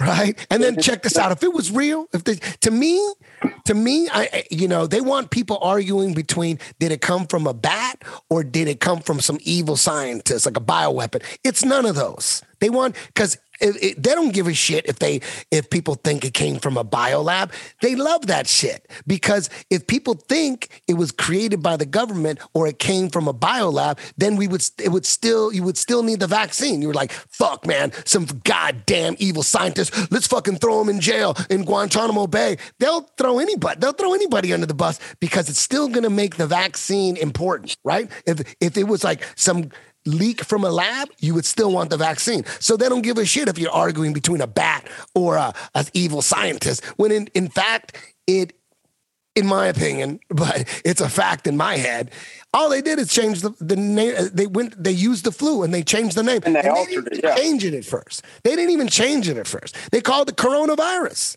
They're like, oh shit. And most people thought coronavirus was a new virus. Oh shit. Did you hear about the coronavirus? You got the Rona. Oh shit. You got the Rona coronavirus. But people that, you know, small percentage of people were like, wait a minute, the flu is coronavirus. And then to those people, you go, oh, but it's a novel coronavirus. It's a, it's a new one. And like, oh, okay. Because coronavirus is the flu. And the tests have always been flu tests. The PCR test, that's a flu test. That's an influenza test. It's a coronavirus test. So people were like getting the coronavirus test. Oh my God, I need this test. The coronavirus test. That's the flu test. Flu disappears. No death, no flu deaths in two- 2020, 2021. Flu dis- disappears. Coincidentally, isn't that weird? And Yeah, that's all. and then once they got Yeah. everybody on the coronavirus test, the flu test, then they slowly started calling it COVID, COVID 19. It wasn't called COVID 19 in the beginning. It was called coronavirus in the beginning, which is the flu. Coronavirus, goddamn flu. They, that's how they fooled everybody. Then they got everybody on the test. They distribute the test worldwide. And then slowly, you know, they, they started calling it COVID 19.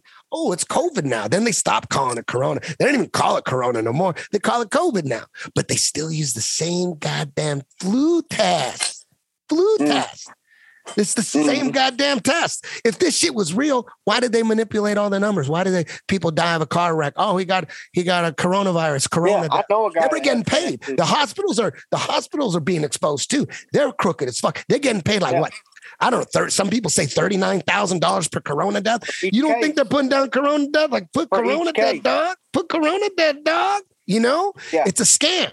If that was some real shit, they wouldn't have to do all this manipulation of the data. They wouldn't have Yeah, to. they done bought the hospital systems out. Yeah. yeah, yeah. Why? Yeah, all these people in medicine, they're in their own little cult. And if you go into their office without a mask, they act like you're putting them in danger. Yeah, yeah, yeah. It's in their best interest that this shit is real. You know, if this was real, if this was some like, it, let's just say, let's just say some uh, evil scientist actually leaked this shit, and that's what it was, and the government. How come nobody died in jujitsu? If this shit was real, if this shit was real. I would have it. No gi jujitsu is the opposite of social distancing, squeezing and clinching and sweating and switching new guy. You don't know where these guys been all day. He's clinching and squeezing, and nobody died in jujitsu. I got no corona deaths in Yeah. 150 schools. I got no. If this shit was real, if a scientist leaked it, or it came from a fucking bat or some shit, either bat or h- how come nobody died in jujitsu? Every school, if this was real, if it was a legit thing, every one of my schools would have at least 10, 15, 20, 25 people dead. We would be losing people all the goddamn time. Because we were training all the way through. We were training all the way through. Nobody died. Nobody died. Nobody died in the NFL. No one died in the NBA. No one died in baseball. No one died. Nobody died. If this was real, it's the flu. You know why no one died? Because nobody dies of the flu that's healthy generally. If you're healthy, you're not dying of the flu. People that have, and then it turns out you start getting this data. Well, it turns out that like 95% of the people that died had at least four comorbidities. They had diabetes, they had cancer, they had they were fucked up already. And average age 81? Huh, that's a coincidence that that it's the same numbers as the flu. That's the same people die of the flu.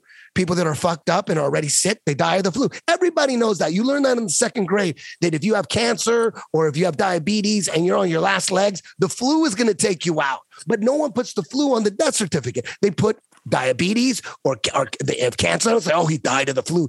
Everybody knows the flu took him out because their immune system couldn't fight it, but no one says they died of the flu. The flu took them out, but they died of cancer, right? That's the difference. Is same thing. Flu got a new name now, COVID, but now when someone with a bunch of comorbidities dies, now instead of uh, uh, uh, blaming diabetes or cancer, they're putting COVID, so they get paid. It's a racket. It's a racket. Yeah, it's definitely a racket. And um, man, I can't. I took an edible I, right before I got on the show. I took. Are you high as fuck? And, and honor you.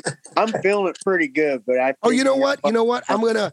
Uh, I I generally don't uh, like to smoke weed before podcasts anymore. I used to all the time. what? All the time, but I'm gonna do it now. Um, I like to, you know, I got shit I got to talk about, but I'm gonna do do it now just because you brother. told me you were on edible. Hey, uh, yeah, we got. Yeah, we'll be on the same frequency right there. and uh, you know, I, I tell you what. Here's another thing. Since we're talking about deaths, uh, this is something that I firmly agree. That vaccine is killing people. That vaccine's killing more people than Corona did. I firmly believe it. And then they're blaming it and they're saying, "Oh, the vaccine didn't kill him. Corona killed him." Well, how the fuck did he get the Corona if he had three boosters? You know what I mean? And um, I, I believe that vaccine's no good, brother.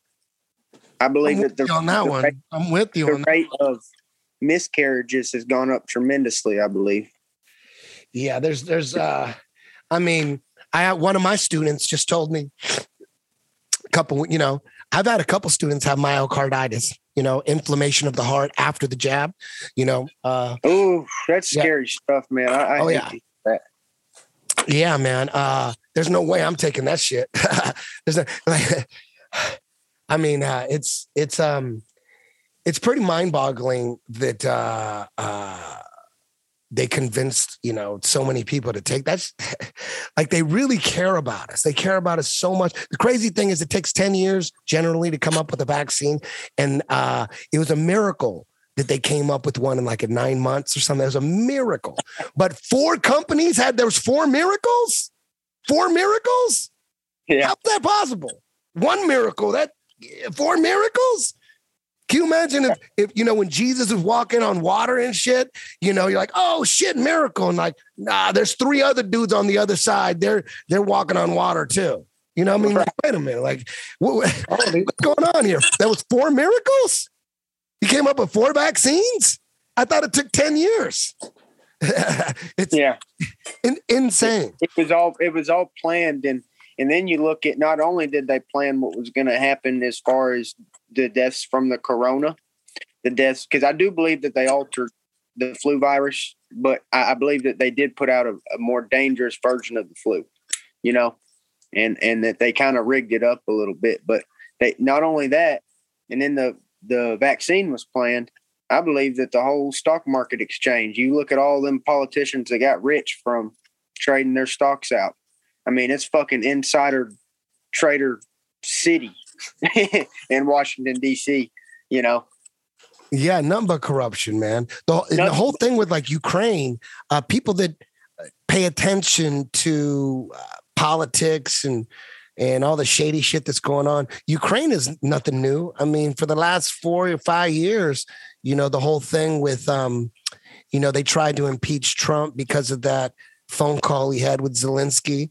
Uh, um, you know, it was about Ukraine, and it was about you know the left made it look like made it look like Trump was telling uh, the president of Ukraine to to find some dirt on Biden and let's try to dig some dirt up. So, but in reality, he was just uh, asking him to investigate what the fuck he was talking about, what he was right. saying on video at the Council on Foreign Relations. He's sitting on a chair. He's on stage at the CFR, which is, you know, basically, uh, you know, um, the Illuminati. You know, Council on Foreign Relationship, uh, relationships, uh, Trilateral Commission, Bilderberg Group, all that shit. He's on stage talking, bragging about how he was gonna uh, uh, not send the billion dollars in aid to Ukraine unless uh, Zelensky fired the prosecutor that was going after that energy company, Burisma,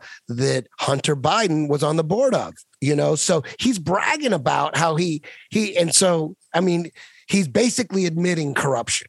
You know, they said yeah, he, he's, and, he's, bragging and about it. It's on video. No, well, there's no punishment, so they get to brag about it. You know, there's no. I believe that there will be eventually. You can. It's non-sustainable. The path that it's on. It is yeah. non-sustainable to keep taxing us, keep inflating the dollar, and expect there to not be some type of um, revolution, uh, change. Um, you know, it's it, like I said, it's non-sustainable. It cannot go on forever. This Ponzi scheme is going to fucking come to an end. You know? Yeah, it's either it's either the we're in the middle of the Great Reset or we're in the middle of the Great Awakening. You know, uh, a lot of people are awakening. Uh, but man, the Great Reset keeps marching on, and it's like it's a race uh, to see who's going to hit that finish line first. Is it? Uh, are we gonna? I mean, there's a lot of good things happening from all this uh, from from the scamdemic. It exposed a lot of shit. You know, most people didn't know what was going on in the schools, and most people weren't involved in their their kids' school board. And now they are more than ever. Uh, most people didn't uh, realize how important the mayor was. Now everyone's like, "Hey, who's our mayor? Let's make sure we get a, a legit yeah. mayor in there and a legit yeah. governor, a legit yeah. attorney general, uh, um, district attorney, all that shit. So everything's being exposed. Look at the corporations are being exposed. Everybody who's going along with the bullshit, they're all being exposed. So there's a lot of good things that are that are happening from the scamdemic. It, yeah. It's it's like it was necessary. Otherwise, I mean, look what's going on with Disney and all this shit. It's it's it's uh a lot of good things are happening, you know. Uh so it's I mean, yeah. You know, ho- hopefully we look back and all this was a blessing in disguise because, uh, you know, voter ID yeah. laws are changing. And now we're keeping an eye on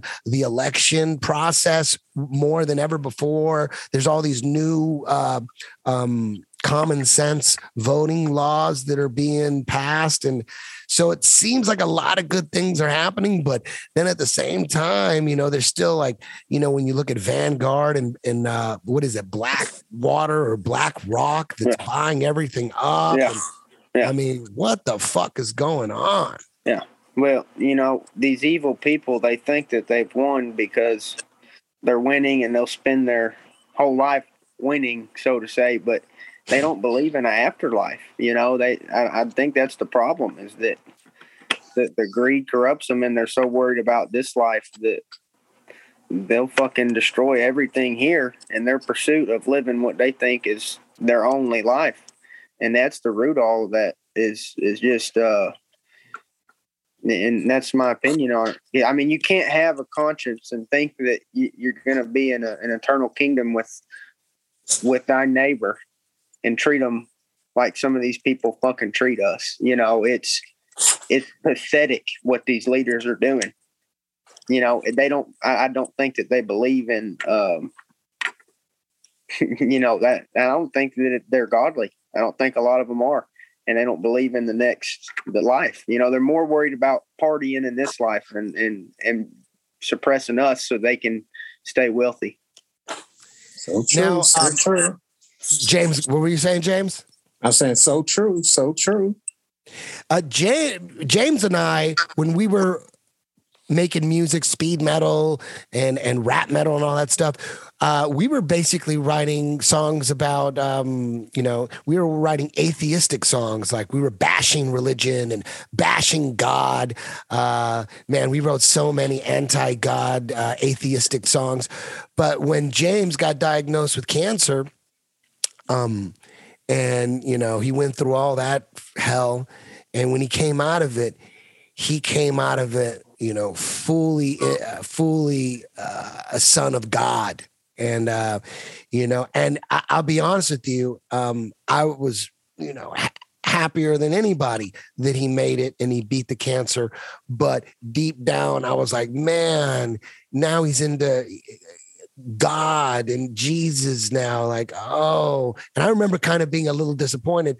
But over the years, and you know, it's been whew, uh, 20, 20 some years now. Um, it seems like the deeper you go down rabbit holes, conspiracy theory rabbit holes, the deeper you go, the closer you get to God. It seems like God is at the end of these rabbit holes. So um, I believe in God. Um, I don't know exactly what's going on with God. I don't know, you know, I, I don't read the Bible, you know. Um, eventually, I, am sure I will. I, uh, but I do believe that there is an afterlife. I do believe that um, uh, you got to do the right thing while you're in this dimension, whatever this dimension is. I do believe that.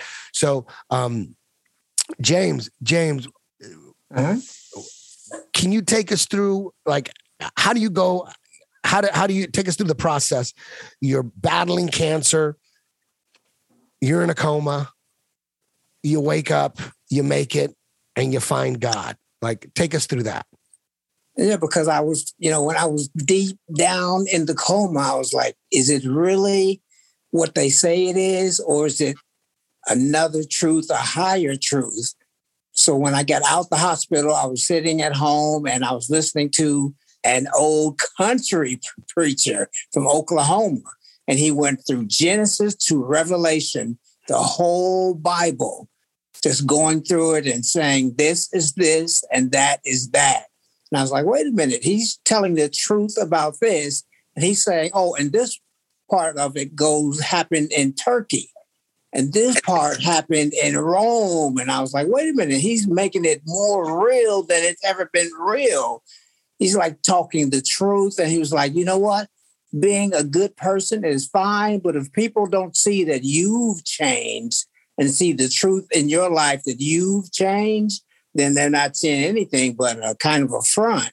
So I had become a new person, and people just look at me and go, hmm, something about James is different. So people see that oh, James has changed a little bit. So I guess that something truth has come to James and he's changed his life Uh, based on what he went through. He's it's something he had to lose something in order to gain something. So I felt like I gained my life by losing all the things that oh I need this, I need this, I need a shiny new this, I needed this. And then I start listening to what the guy was saying about the Bible. And he was saying, okay, let's make it pretty simple. How about you love your neighbor as much as you love yourself. I was like, wait a minute, it's that simple? He said, yes, yeah, start there. That's it. Don't look at his skin color. Don't look at his wallet and wonder why your wallet is not like his wallet. No, just love the guy, love the woman. Don't say, oh, look, they're this race and I'm this race. Well, what does that got to do with? That has nothing to do with God. You're a spirit in a body that has a soul. It's that simple drop the flesh part of everything, see people for who they are. He just broke everything down simple. Now, yeah, now, simple. now, you wouldn't you wouldn't say that um, mm-hmm. uh, you found God while you were still in the hospital, like when you because I recovered. stayed still, and you know, and all the things going on around me weren't cluttering me up.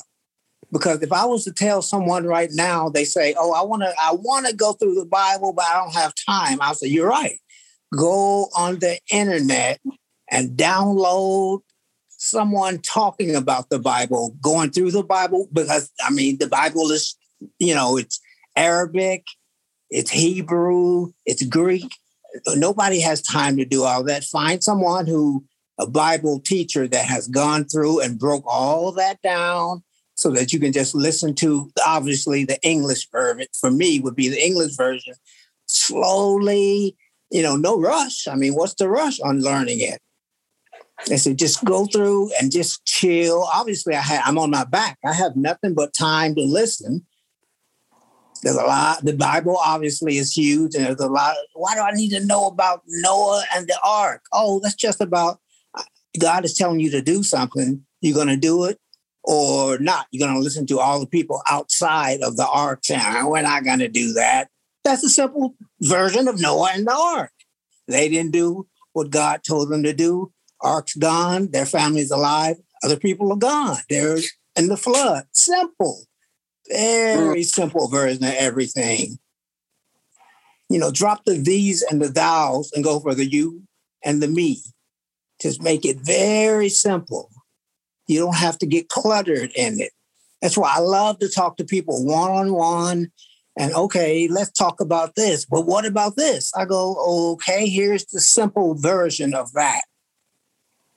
And since I had nothing but time on my hand while I was in the hospital and when I was recovering, I was like, aha, this is the simple version of everything. Oh, look, there's rape in the Bible. It didn't say go rape, but there's rape in the Bible. Oh, look, there's some homosexuals in the Bible. He didn't say go do this or go kill the homosexual. He didn't say that, but there's some in there. So I'm like, what? There's rape in the Bible? There's this, there's that in the Bible? I never knew that just listening to the guy calmly go through it. And I just like, huh, I didn't know that. And I got rid of all that. Okay, Easter just passed. Wait a minute. Easter's a pagan word. What's that about? I got rid of all the trans- traditions that, you know, oh, well, this is that. And this is actually pagan thing put in the Bible. I got rid of all those traditions. So wait a minute. So you don't uh, you don't acknowledge or celebrate Easter or Christmas? Uh, Resurrection Day. Now, Christmas is obviously a great thing, giving gifts to people because you like them. That's that's awesome. Now, there's mm-hmm. been a lot of tradition put on, you know, Christmas. Oh, wrap your gifts, put a tree in your house, this and that. Saint Nick, Saint Nicholas was a great guy that gave gifts to people. That's great. But I mean, you know, all the other, obviously spending money and all of that, that's not important. Just I break everything down to its simplest form. Easter, pagan word. Oh, it's Passover. Okay, we're going to call it Resurrection Day. Take away all the traditions. I'm not against Easter, but I personally would call it Passover or Resurrection Day at the church I go to. Oh, it's Resurrection Day. Oh, okay, yeah. Okay. Okay. Mm-hmm.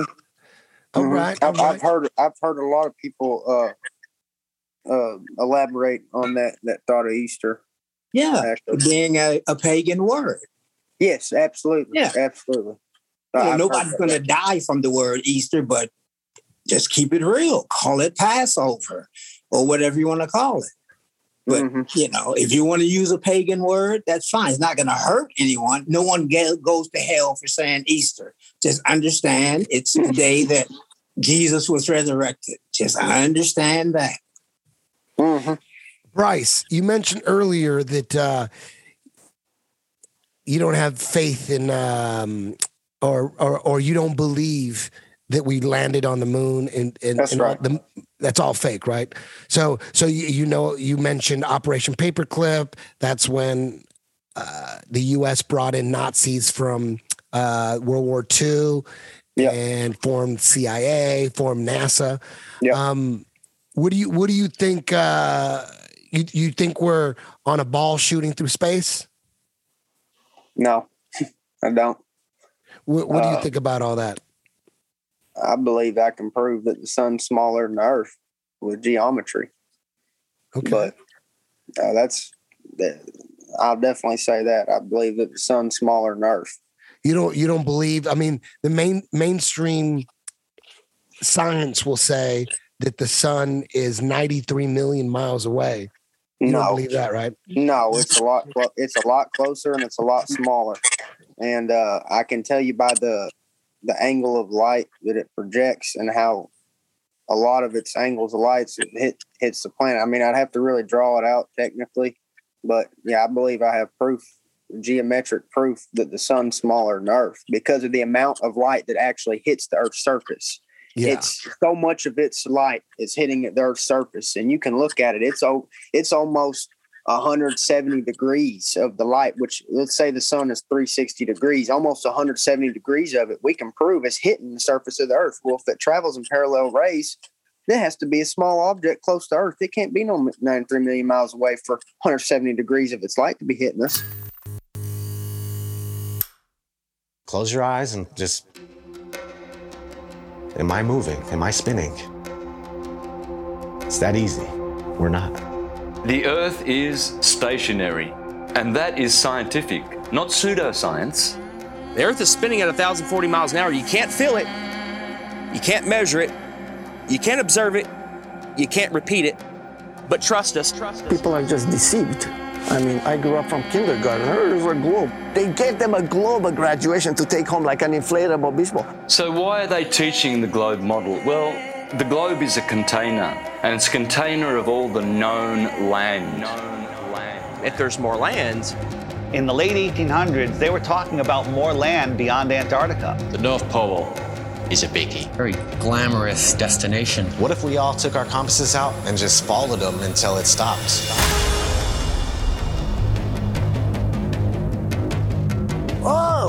It is that far. Oh my God. Oh my God. Wake up. what if we can truly become free? They needed a new model because they wanted a new world order. Open your eyes. The physics of water is to find and maintain level. This is the year of flat Earth.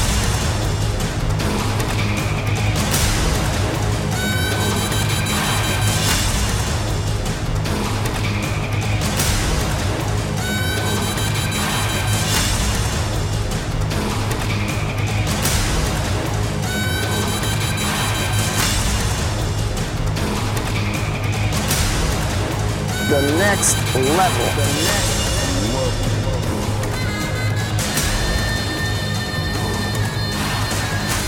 The heliocentric theory is bullshit. Get ready for the next level. The next level. The next level. The truth cannot be stopped. I can draw that out on a paper and it makes more sense to me saying it. But um, yeah, that's what I believe in. You know, um, You think you think the of- Earth is stationary, or do you think it's spinning? Um, I believe it's stationary and the stars above rotate. Okay, okay. And the So you're, you're bodies. you're definitely on that that flat Earth vibe, right?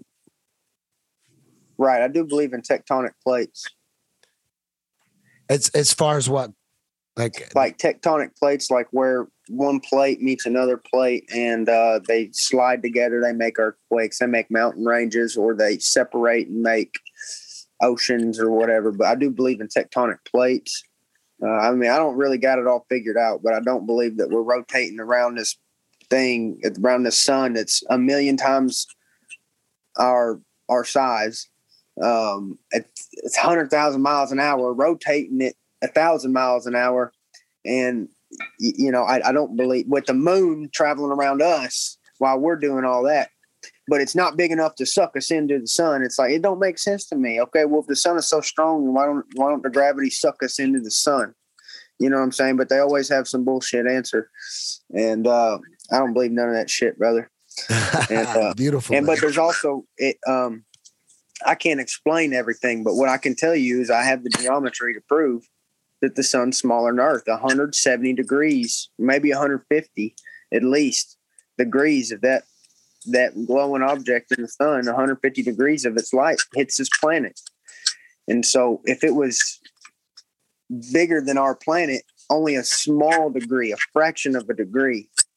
If it's supposed to be 104 times our diameter, that means that there's no way but anything but a sliver of a degree of a light from that object could hit our planet. If our planet would be too small, 150 fucking degrees plus of that that object, if that object's light is hitting our planet any given time.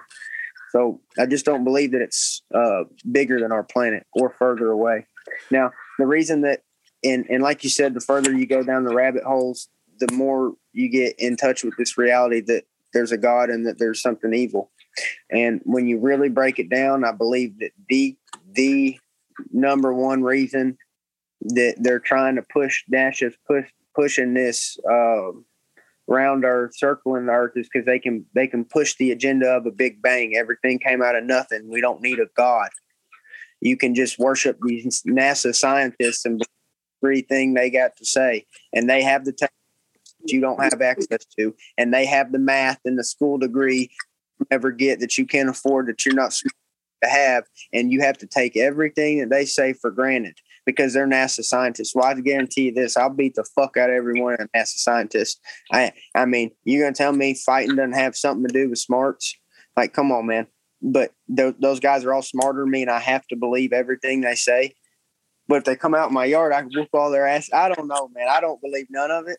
I believe it's a sham, and um, I believe that it is. They're trying to further separate us from the idea of God, and that this planet is a perfect habitat for us, and and that this these celestial bodies circle us, and that we are important. Do you believe that they're hiding land? Like there's land that we don't know about that's not on maps, like out maybe outside of Antarctica. You uh you ever look into any of that? Yeah, over the ice wall, you know, I don't know what's over that ice wall and stuff, but I do believe in that and that, um, you know, in, in that ice wall. And I, I don't know what else is out there, but I believe they're hiding wealth too. I believe they got all the gold, gold buried underground, you know, and they're just whenever they need some or whenever we, de- they they have a like when we defeat them and restore the banks and we restore everything back to a gold based standard, they're just gonna go bury up their fucking gold pile reintroduce it into the black market and be rich again and restart it all uh, because they'll have all the gold. I do believe they got all that shit stashed everywhere, and and they're stashing gold. They're hiding all sorts of shit. Now, do you do you remember what got you into thinking that they're lying to us about uh, what we're on? Do you remember like? I mean, I most most people that get into flat Earth, they got that story of like what uh, woke them up. Do you, do you uh, do you remember what it was? What video do. or something?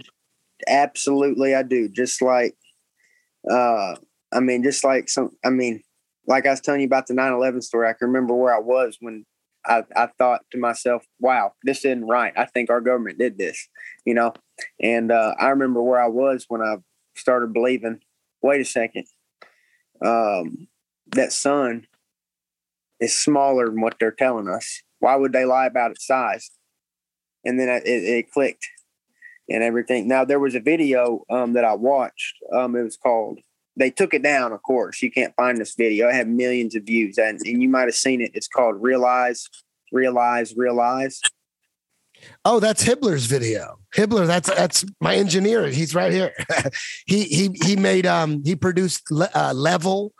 That was a, a flat Earth documentary that came out last year, and the new one that's coming out next level. Yeah. That- that's his video. So you saw his video. Oh, well, so it was it was really witty the way that he named it, and it was so cool. It said "Realize," like real eyes, realize, real lies, like people lying to you, and so that immediately caught my attention. So I watched that video, and he done strung together basically all the aspects of NASA lying to you in a 10 minute video from the fact that they can't launch a rocket and sustain an actual flight pattern. So they have to do this and arch them into a U and sink them in the ocean before anybody sees it. And um, so he put the ships flying up, doing the U turns and going into the ocean. And you know, it's convenient. They launch them from Florida and Texas right by the ocean because that's the only fucking places and, spacecraft are going, you know, most of them. And um, so that's probably what the Bermuda Triangle is. You know what I mean? You know that that you know Yeah. you, any ships that go through the Bermuda don't go through the Bermuda Triangle. You'll disappear. And they had all these documentaries. Yeah. They they probably just don't want anybody near that area because that's They- where the rockets land. Yeah, Right? They put some type of fuck your compass up device out there, and it, Yeah. every time you go by, it just scrambles your communications or something. Yeah. But uh, you know, so it it did it it showed that it showed the rockets failing that they said are in space. It showed them doing the steep U turns and on the way down, and I'm just like, wait a second, there ain't no way it's turning that down quickly. And they're saying, oh yeah, it's going over the curve of the Earth. Oh bullshit, motherfucker! It's it's lost its trajectory and it's coming. It's on its way down. They're crashing it in the ocean.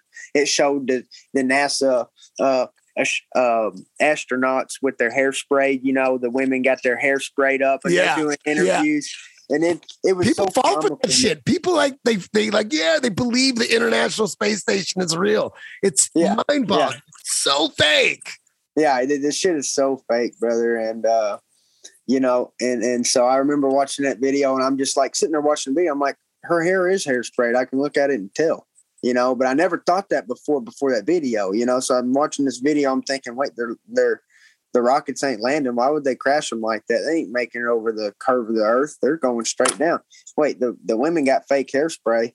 Why why why wouldn't they just shoot the video in space? You know, their hair would really float. Oh, well, they fucking can't go in space. There's the zero gravity thing is all bullshit. They're they're using hairspray, you know, um, or they can use that um, the on the deceleration of a plane, you know, to Yeah, fake the, a video the like that. G zero G planes for sure. Yeah. when they go down in altitude real quick, then you get that floating going on. Um, you know, they're doing they're using that to fake videos. Um, And whatever they use in like space movies to float, what however they do it in movies, uh, that's how you do it. that's yeah. special effects, green screen, harnesses, total fakery. I mean, it's just like, oh, they're, they're floating. Yeah, they you can watch uh, Interstellar and they're floating, right? Like that's how they do it. Yeah, absolutely, man. It's all a bunch of nonsense, and you know, then what? What shames? What to me is the most shameful about the whole organization is like, look at the good astronauts they've killed off. You know, like um, you go back and you look at Gus Grissom and the two people that Oh, yeah. uh, that died with him. It's like that's that's one of the the saddest costs to me. You know, and then those seven astronauts blew up because they wanted to make quick money and get them on the TV channel. I don't know if you remember that. I believe it was a Challenger blew up. Yeah. that was so they, that, that was so they could make a quick TV deal. It was too cold to launch a rocket that day. They the engineer knew it was going to blow up, and he told NASA, "Don't do it, don't do it." They hung up the phone on him. You know, I studied that in business ethics in college. Um, You so hear about I- you hear about the you're talking about the the Challenger with the blew up. yeah the You- O rings, the O rings give out on them. Have you? I believe there's never anybody in those. Like they launch whatever they launch. I believe there's nobody ever in those motherfuckers. Uh, and if you've seen, I mean, I don't know if it's real or not, but uh, uh, there's pictures and uh, people believe that those those people are still alive. The one they there was no that they're they're still alive and well, and there's pictures of them and they're teachers, and they didn't really change their name. And when they get approached uh, about it, they say, "Oh no, that's my twin brother. Oh, that's my twin sister." Have you have you heard about any of that? I, sh- I like- sure haven't. I sure haven't. But that that would make sense as well. Oh yeah, like know? they're they're still alive. I mean, uh Hibbler, like right there's maybe, maybe Oh, right, you can edit the Yeah, picture. I, I don't know if it's real or not. I mean, it's easy to fake pictures. It's easy to take a picture. Like we know it now. There's apps that you could take a picture of someone in their 20s and you run it through an app and you could make them look like they're 65. So, uh, but I mean, that's a theory. A theory. I don't. I another theory is that there's never anybody on these rockets. Like people couldn't handle all the um. The uh, the, noise. Like their heads would get blown off from the noise. Hey, you're damn are so right. loud. You're damn right. You know, hey, you, you're absolutely right. And and to think you got to be fucking nuts to get on one of those, dude. Yeah, you, you got to like- be fucking so like nuts. you're gonna get in a missile, and um, and they got these thin little helmets. I mean, like, uh. I, I don't know, man. I don't know what to, what to believe these days. You know what I mean? But I sure as hell um, don't believe anything coming from the mainstream media. Anything. And there's so many people out there that are fully red, not fully red pilled, but like ninety percent red pilled, and they're like fake news this, fake news that. You can't believe MSNBC. You can't believe CNN. But anytime they pop up anything about, oh, we discovered seven new planets in a hundred thousand light years away, they believe that. They go, okay, that's true. but the shit I've been talking about, fake news this, fake news that, it's all fake news. You can't trust the news. But then you trust them about uh, About some NASA. shit, and, and NASA was founded by Nazis, and Wernher von Braun didn't even change his fucking name. Most of those Nazis that they brought in from Operation Paperclip, they changed their names and hid them. These guys were Nazis, but now Wernher von Braun, they put him. He was the the director of all of the fake moon missions, and with this German accent, they made him do videos. Like what? That why didn't they change his name? I don't get that. They should have changed his name because why would eh, like and apparently he was hitler's right hand man. He was his rocket lead rocket scientist. So uh-huh. like, uh-huh. what? You guys are just you guys should have changed his name right? Like it's too obvious. Yeah, I do believe that the truth will come to light eventually. Yeah. You All will be revealed. That's right. yeah. Yeah it seems like it seems like more than ever like like again i haven't read the bible but isn't revelation about the mark of the beast and the end of the world and Yeah. judgment day and all that stuff it seems like it's fucking happening right i mean It- brother, it, it's it's incredible that book is, and um, you know I ain't read enough of it either. You know I'm I'm right there with you, but I'll tell you what, I'll never read any of it and think, "Wow, that was a waste of my time." I mean, every it's it's it's simple and it's truth, and it just there's a reason that it's the number one selling book all time, and and it, it's uh it's just a, it's so you can apply it to so many things. There's so many lessons in there, and uh, Just get that's the the great app. part about it. What'd you say, James? I said, just get the app. Yeah, that's right. Who reads? That's right. Yeah, the Bible, uh, uh, the audio book. I, I, you know, that's uh, that's got to be pretty popular, right? I don't even take a Bible to church anymore. I use my phone. This is what my mom does. She actually does a Yeah. lot of the while she's driving. She does all uh, Yeah. listen to her pastor. Most people do that now.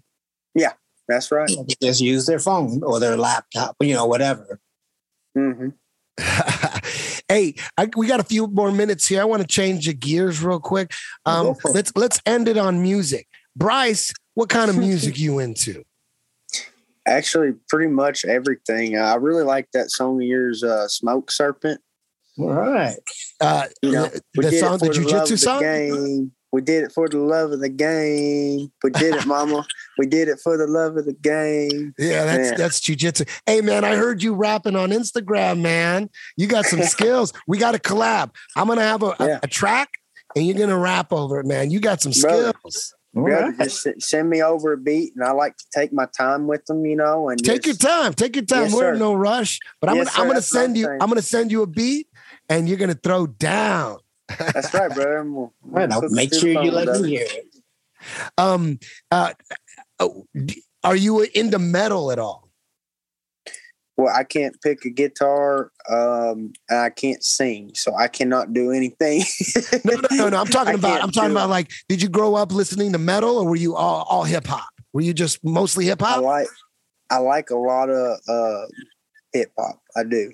Um, now I also like um, like epic music instrumentals like drums and violins and all to you know stuff like that. Like Oh, he said music epic. Epic stuff, yes, and, and stuff like that. Ah.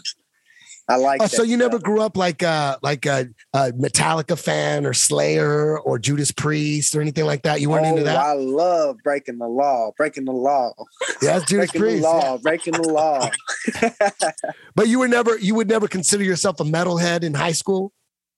No, not not really. Now I do like this one band that's called. Um, I like a, a lot of bands like this. It's called uh, Bullet for My Valentines. Okay, Oh, that's I think that's uh uh like screamo or emo kind of Fuck stuff. yeah, it is. And Okay. I, I'm not gonna lie, I do like that one.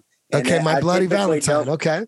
Yes, I don't typically like stuff like that, but Bullet for My Valentines, I can get down to that. There's a guy named popular. uh, Hinder. You ever heard of him, Hinder? Hinder. All right. I you Yeah, know I like what? I'm not familiar with Hinder. Different No. style. Uh, Lips of an Angel. You got to hear that song. Okay, okay. So so you'd say you grew up in, in high school, you were you- uh who were your favorite rap artists? Shoot, I mean it's changed um, a lot, but my favorite back in the day, I used to listen to a lot of Lil Wayne. I used to uh, there's I used to listen to a lot of Kevin Gates. Um, I mean, I like Eminem. I love Fifty Cent. Um, you know, I didn't get too much into it though because there's so many names out there that you know. But I do like some of that mainstream uh, hip hop stuff that pretty much everybody's heard, or a lot of people have heard. You know what I mean? Um, when did you start writing uh, raps? That's probably about two years ago. Well, I mean, when I put them out, when I've been writing raps since I was a kid, but I just did it for fun. But then I decided to release the music about two years ago or something like that, maybe a year ago. But um, I've just been rapping since I was a kid because it's fun, you know. All right. Beautiful. I Man. better go look for it now. We'll, de- we'll definitely collab, man. Hey, listen, Bryce, uh, when's your next fight? Uh, probably at Walmart if somebody's talking a lot of shit, brother. But, uh, James, you, got to check out uh, Darkensaw. I made one song called Darkensaw. Okay. I think I think you'll like that, James.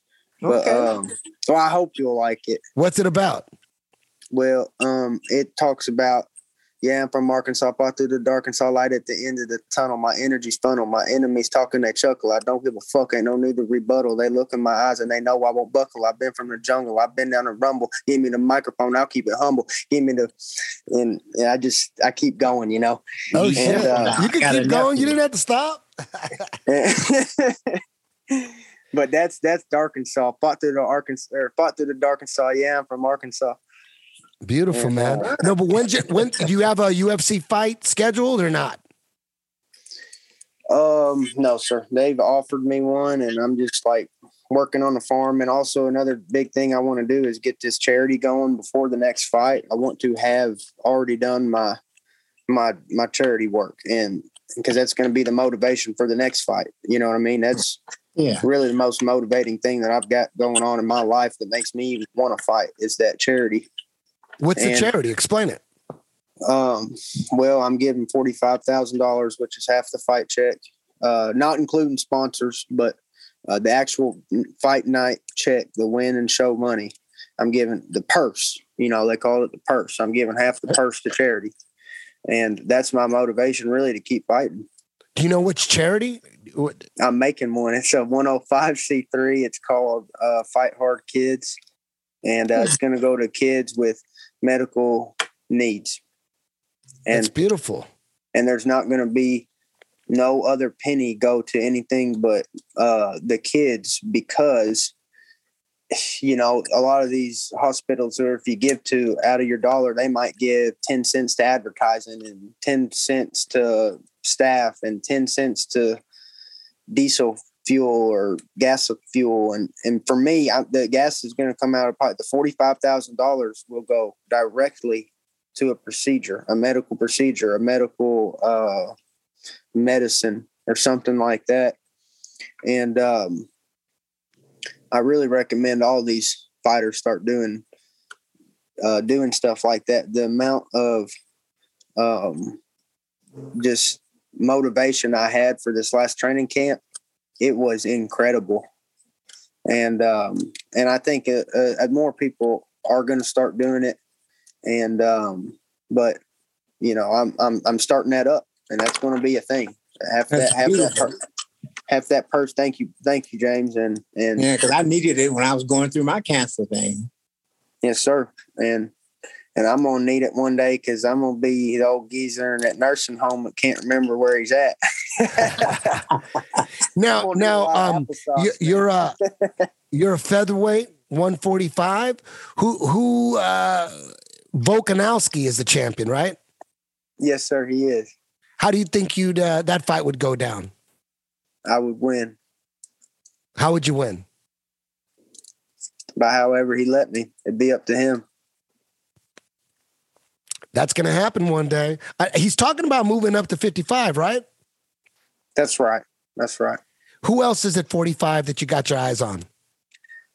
I mean, the best in the division are the, the guys that are in like the top 10, you know. Um, there might be another guy that's out of the top 10 that's pretty, that's going to be up, up there soon, you know, but most of the guys are the guys up there, you know, you got your, Volkanovskis, your Holloways, your uh, Ortegas, your Kattars, uh, Iges. Um, there's a lot of good guys up there, and I'm I'm missing some. But I'm, And uh, where are you Emmett, ranked right now? Where they where do they have you ranked? Uh, probably like ten or maybe below ten. Don't know though. You're creeping up. it's coming quick. Yeah, absolutely, absolutely. You know, and I'm just just like I was talking about the Ultimate Fighter. I'm not going to rush it or whatever. I, I just have the same approach. I'm just going to keep fighting and not get greedy with the money, but fight when I feel that my health permits me. And uh, you know, but I don't feel that I'm greedily pursuing money um, when I fight, and um, I feel good about about it when I fight. But yeah, I don't fight every two months or whatever, you know. But um, I did when I was amateur. I had six fights in a year. Now, um, year. now when when you're out, you're you got you're on a farm now. You bought a farm. You're out in the woods, right? Mm-hmm. I got some How- woods how in do the you back. I'm more of a pasture. What's your what's your daily routine like when you train? Like what what you know? Because most people need a room with you know animals and and you got to. Who gave you your black belt in jujitsu? Uh, his name's William McLaughlin. He's my head coach, and uh, he's he's who corners me for the fights. Actually, you met you met Willie, the dude with the bald spot. Remember, crazy dude. Yeah, yeah, and and Rolly Delgado too, right? Delgado, yes sir. Of course, of course. Yeah, yeah. Delgado. Yeah, man. So uh, so they're how far is the gym from your your spot? It's an hour there, hour back. Oh, damn! And how often do you go there? Uh, I'm gonna go tomorrow night. Um, when I got a fight coming up, usually about four or five nights a week. Okay. Now this last fight I didn't because I had an ankle injury. I couldn't do much anyways except just rest and recover. So that's what I did, and I did push-ups and stuff like that. But uh, usually, if I got a fight, it's like five times a week. You know what I mean? And um, You work on your fight- wrestling at you work on your wrestling at the same spot, or do you go to a different spot for wrestling? Um, I've last time I went to a wrestling place with the, sh- I think the shoes might have been why I don't know. I mean, just wrestling in general. But popped my knee last time I went to a wrestling wrestling place. I haven't been just straight wrestling in a little while.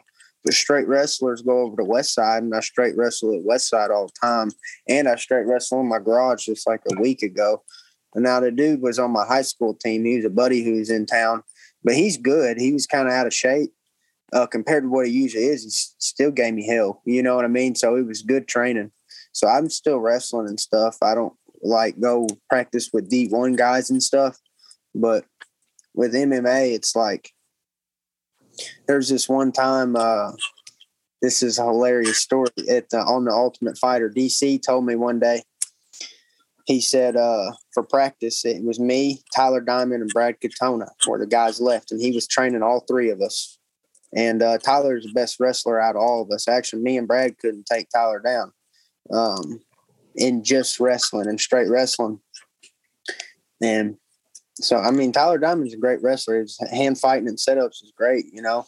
And um, DC tells us one day, "Hey, I'm bringing in this guy. He's going to kick all y'all's asses, and y'all honestly don't have a chance." And and I'll be honest with you, I just want to see what happens when y'all break. Says, "I want to see how y'all react to it." That's what DC says to me before practice, and I know I ain't the best wrestler in the world, but there was something about the way he said that to me, brother, that I thought, fuck this guy walking in the door. I don't give a fuck who it is. I'm gonna take his ass down. And I didn't and I'm not I you know, straight wrestling, I'm not no NCAA champ. Now you put some four ounce gloves on me, I can put you on your ass. You see the difference? Yeah. But but that day, the way that he said it to me, he said, I'm gonna see how you break and I wanna see uh what happens when y'all get took down and can't beat beat this guy. He's gonna demolish all of y'all. Well, um, he said, Tyler, you first, because he knew Tyler was the best out of us. He knew I was the worst out of all the three of them. Out of straight wrestling, I was the worst because of the setups. My best setups are punches, you know. and Yeah. uh, so, um, he goes in this. He brings in this NCAA champion wrestler. He's a little bit smaller than us, but I mean he's stout. Like he's like a fucking ball of muscle, bro. And um, he goes. Tyler Diamond goes in with him. Boom, thirty seconds. Tyler's down. Then that was the best wrestler out of all of us. So Tyler's on his ass in thirty seconds. I'm thinking, shit, this dude's pretty good because I couldn't get Tyler down after five, ten minutes. This guy got Tyler down in 30 seconds, and I'm about to head. Then Brad Katona goes up, boom, down in 30 seconds. And I'm thinking, shit, well, I can't get Brad down hardly. And this guy just got Brad down in 30 seconds. And I'm thinking, no, DC talked to me like I was a bitch. I was like, I'm not. I said, I'm I'm I'm giving this guy everything I got, and and I'm not I'm not letting him scare me. And I walked out there at that NCAA champion, and I pushed him as hard as I could. And you know, wrestlers don't train against a wall. I put him up against the wall, and he his wrestling went out the window. I pushed him as hard as I. Could. Now I waited. I waited till his back was facing the wall, and I shoved him as hard as I could up against the wall, and I double legged him. I picked him up and I put him on his ass, and I said, "Does that fucking count, coach?" And it was it was just one of the greatest moments in my life. Now, after that, the guy he wouldn't let me push him up against the wall, and yeah. he he destroyed me after that. He was a true NCAA champion. But the point is, is that I had the ability. I knew if I could get him on that wall, that was my one chance. And with only being able to beat him with one fucking move, man, the mentality to go out there and execute it, I beat him. It's a beautiful thing, man. yeah. Yeah. And and take the wall out of the analogy. That just transcends in life. You know what I'm saying? If you have that one chance to get by or whatever you're doing, you go straight for it. You know what I mean? And I knew my chance of survival against this guy who's gonna beat my ass on the first day of practice was get him to that wall. Well, boy, I got him to that wall, and I was one of the happiest I've ever been with myself. I bet DC don't even remember it. If you ask Daniel Cormier about it, he'd probably be like, "What are you talking about? I don't even remember that." I remember. I remember that till, I'm, till I die. I remember that. Bryce Mitchell, Thug Nasty. Uh, you could find him find him on Instagram at Thug Nasty. Right? That's it. Is it Thug Nasty MMA or what is it?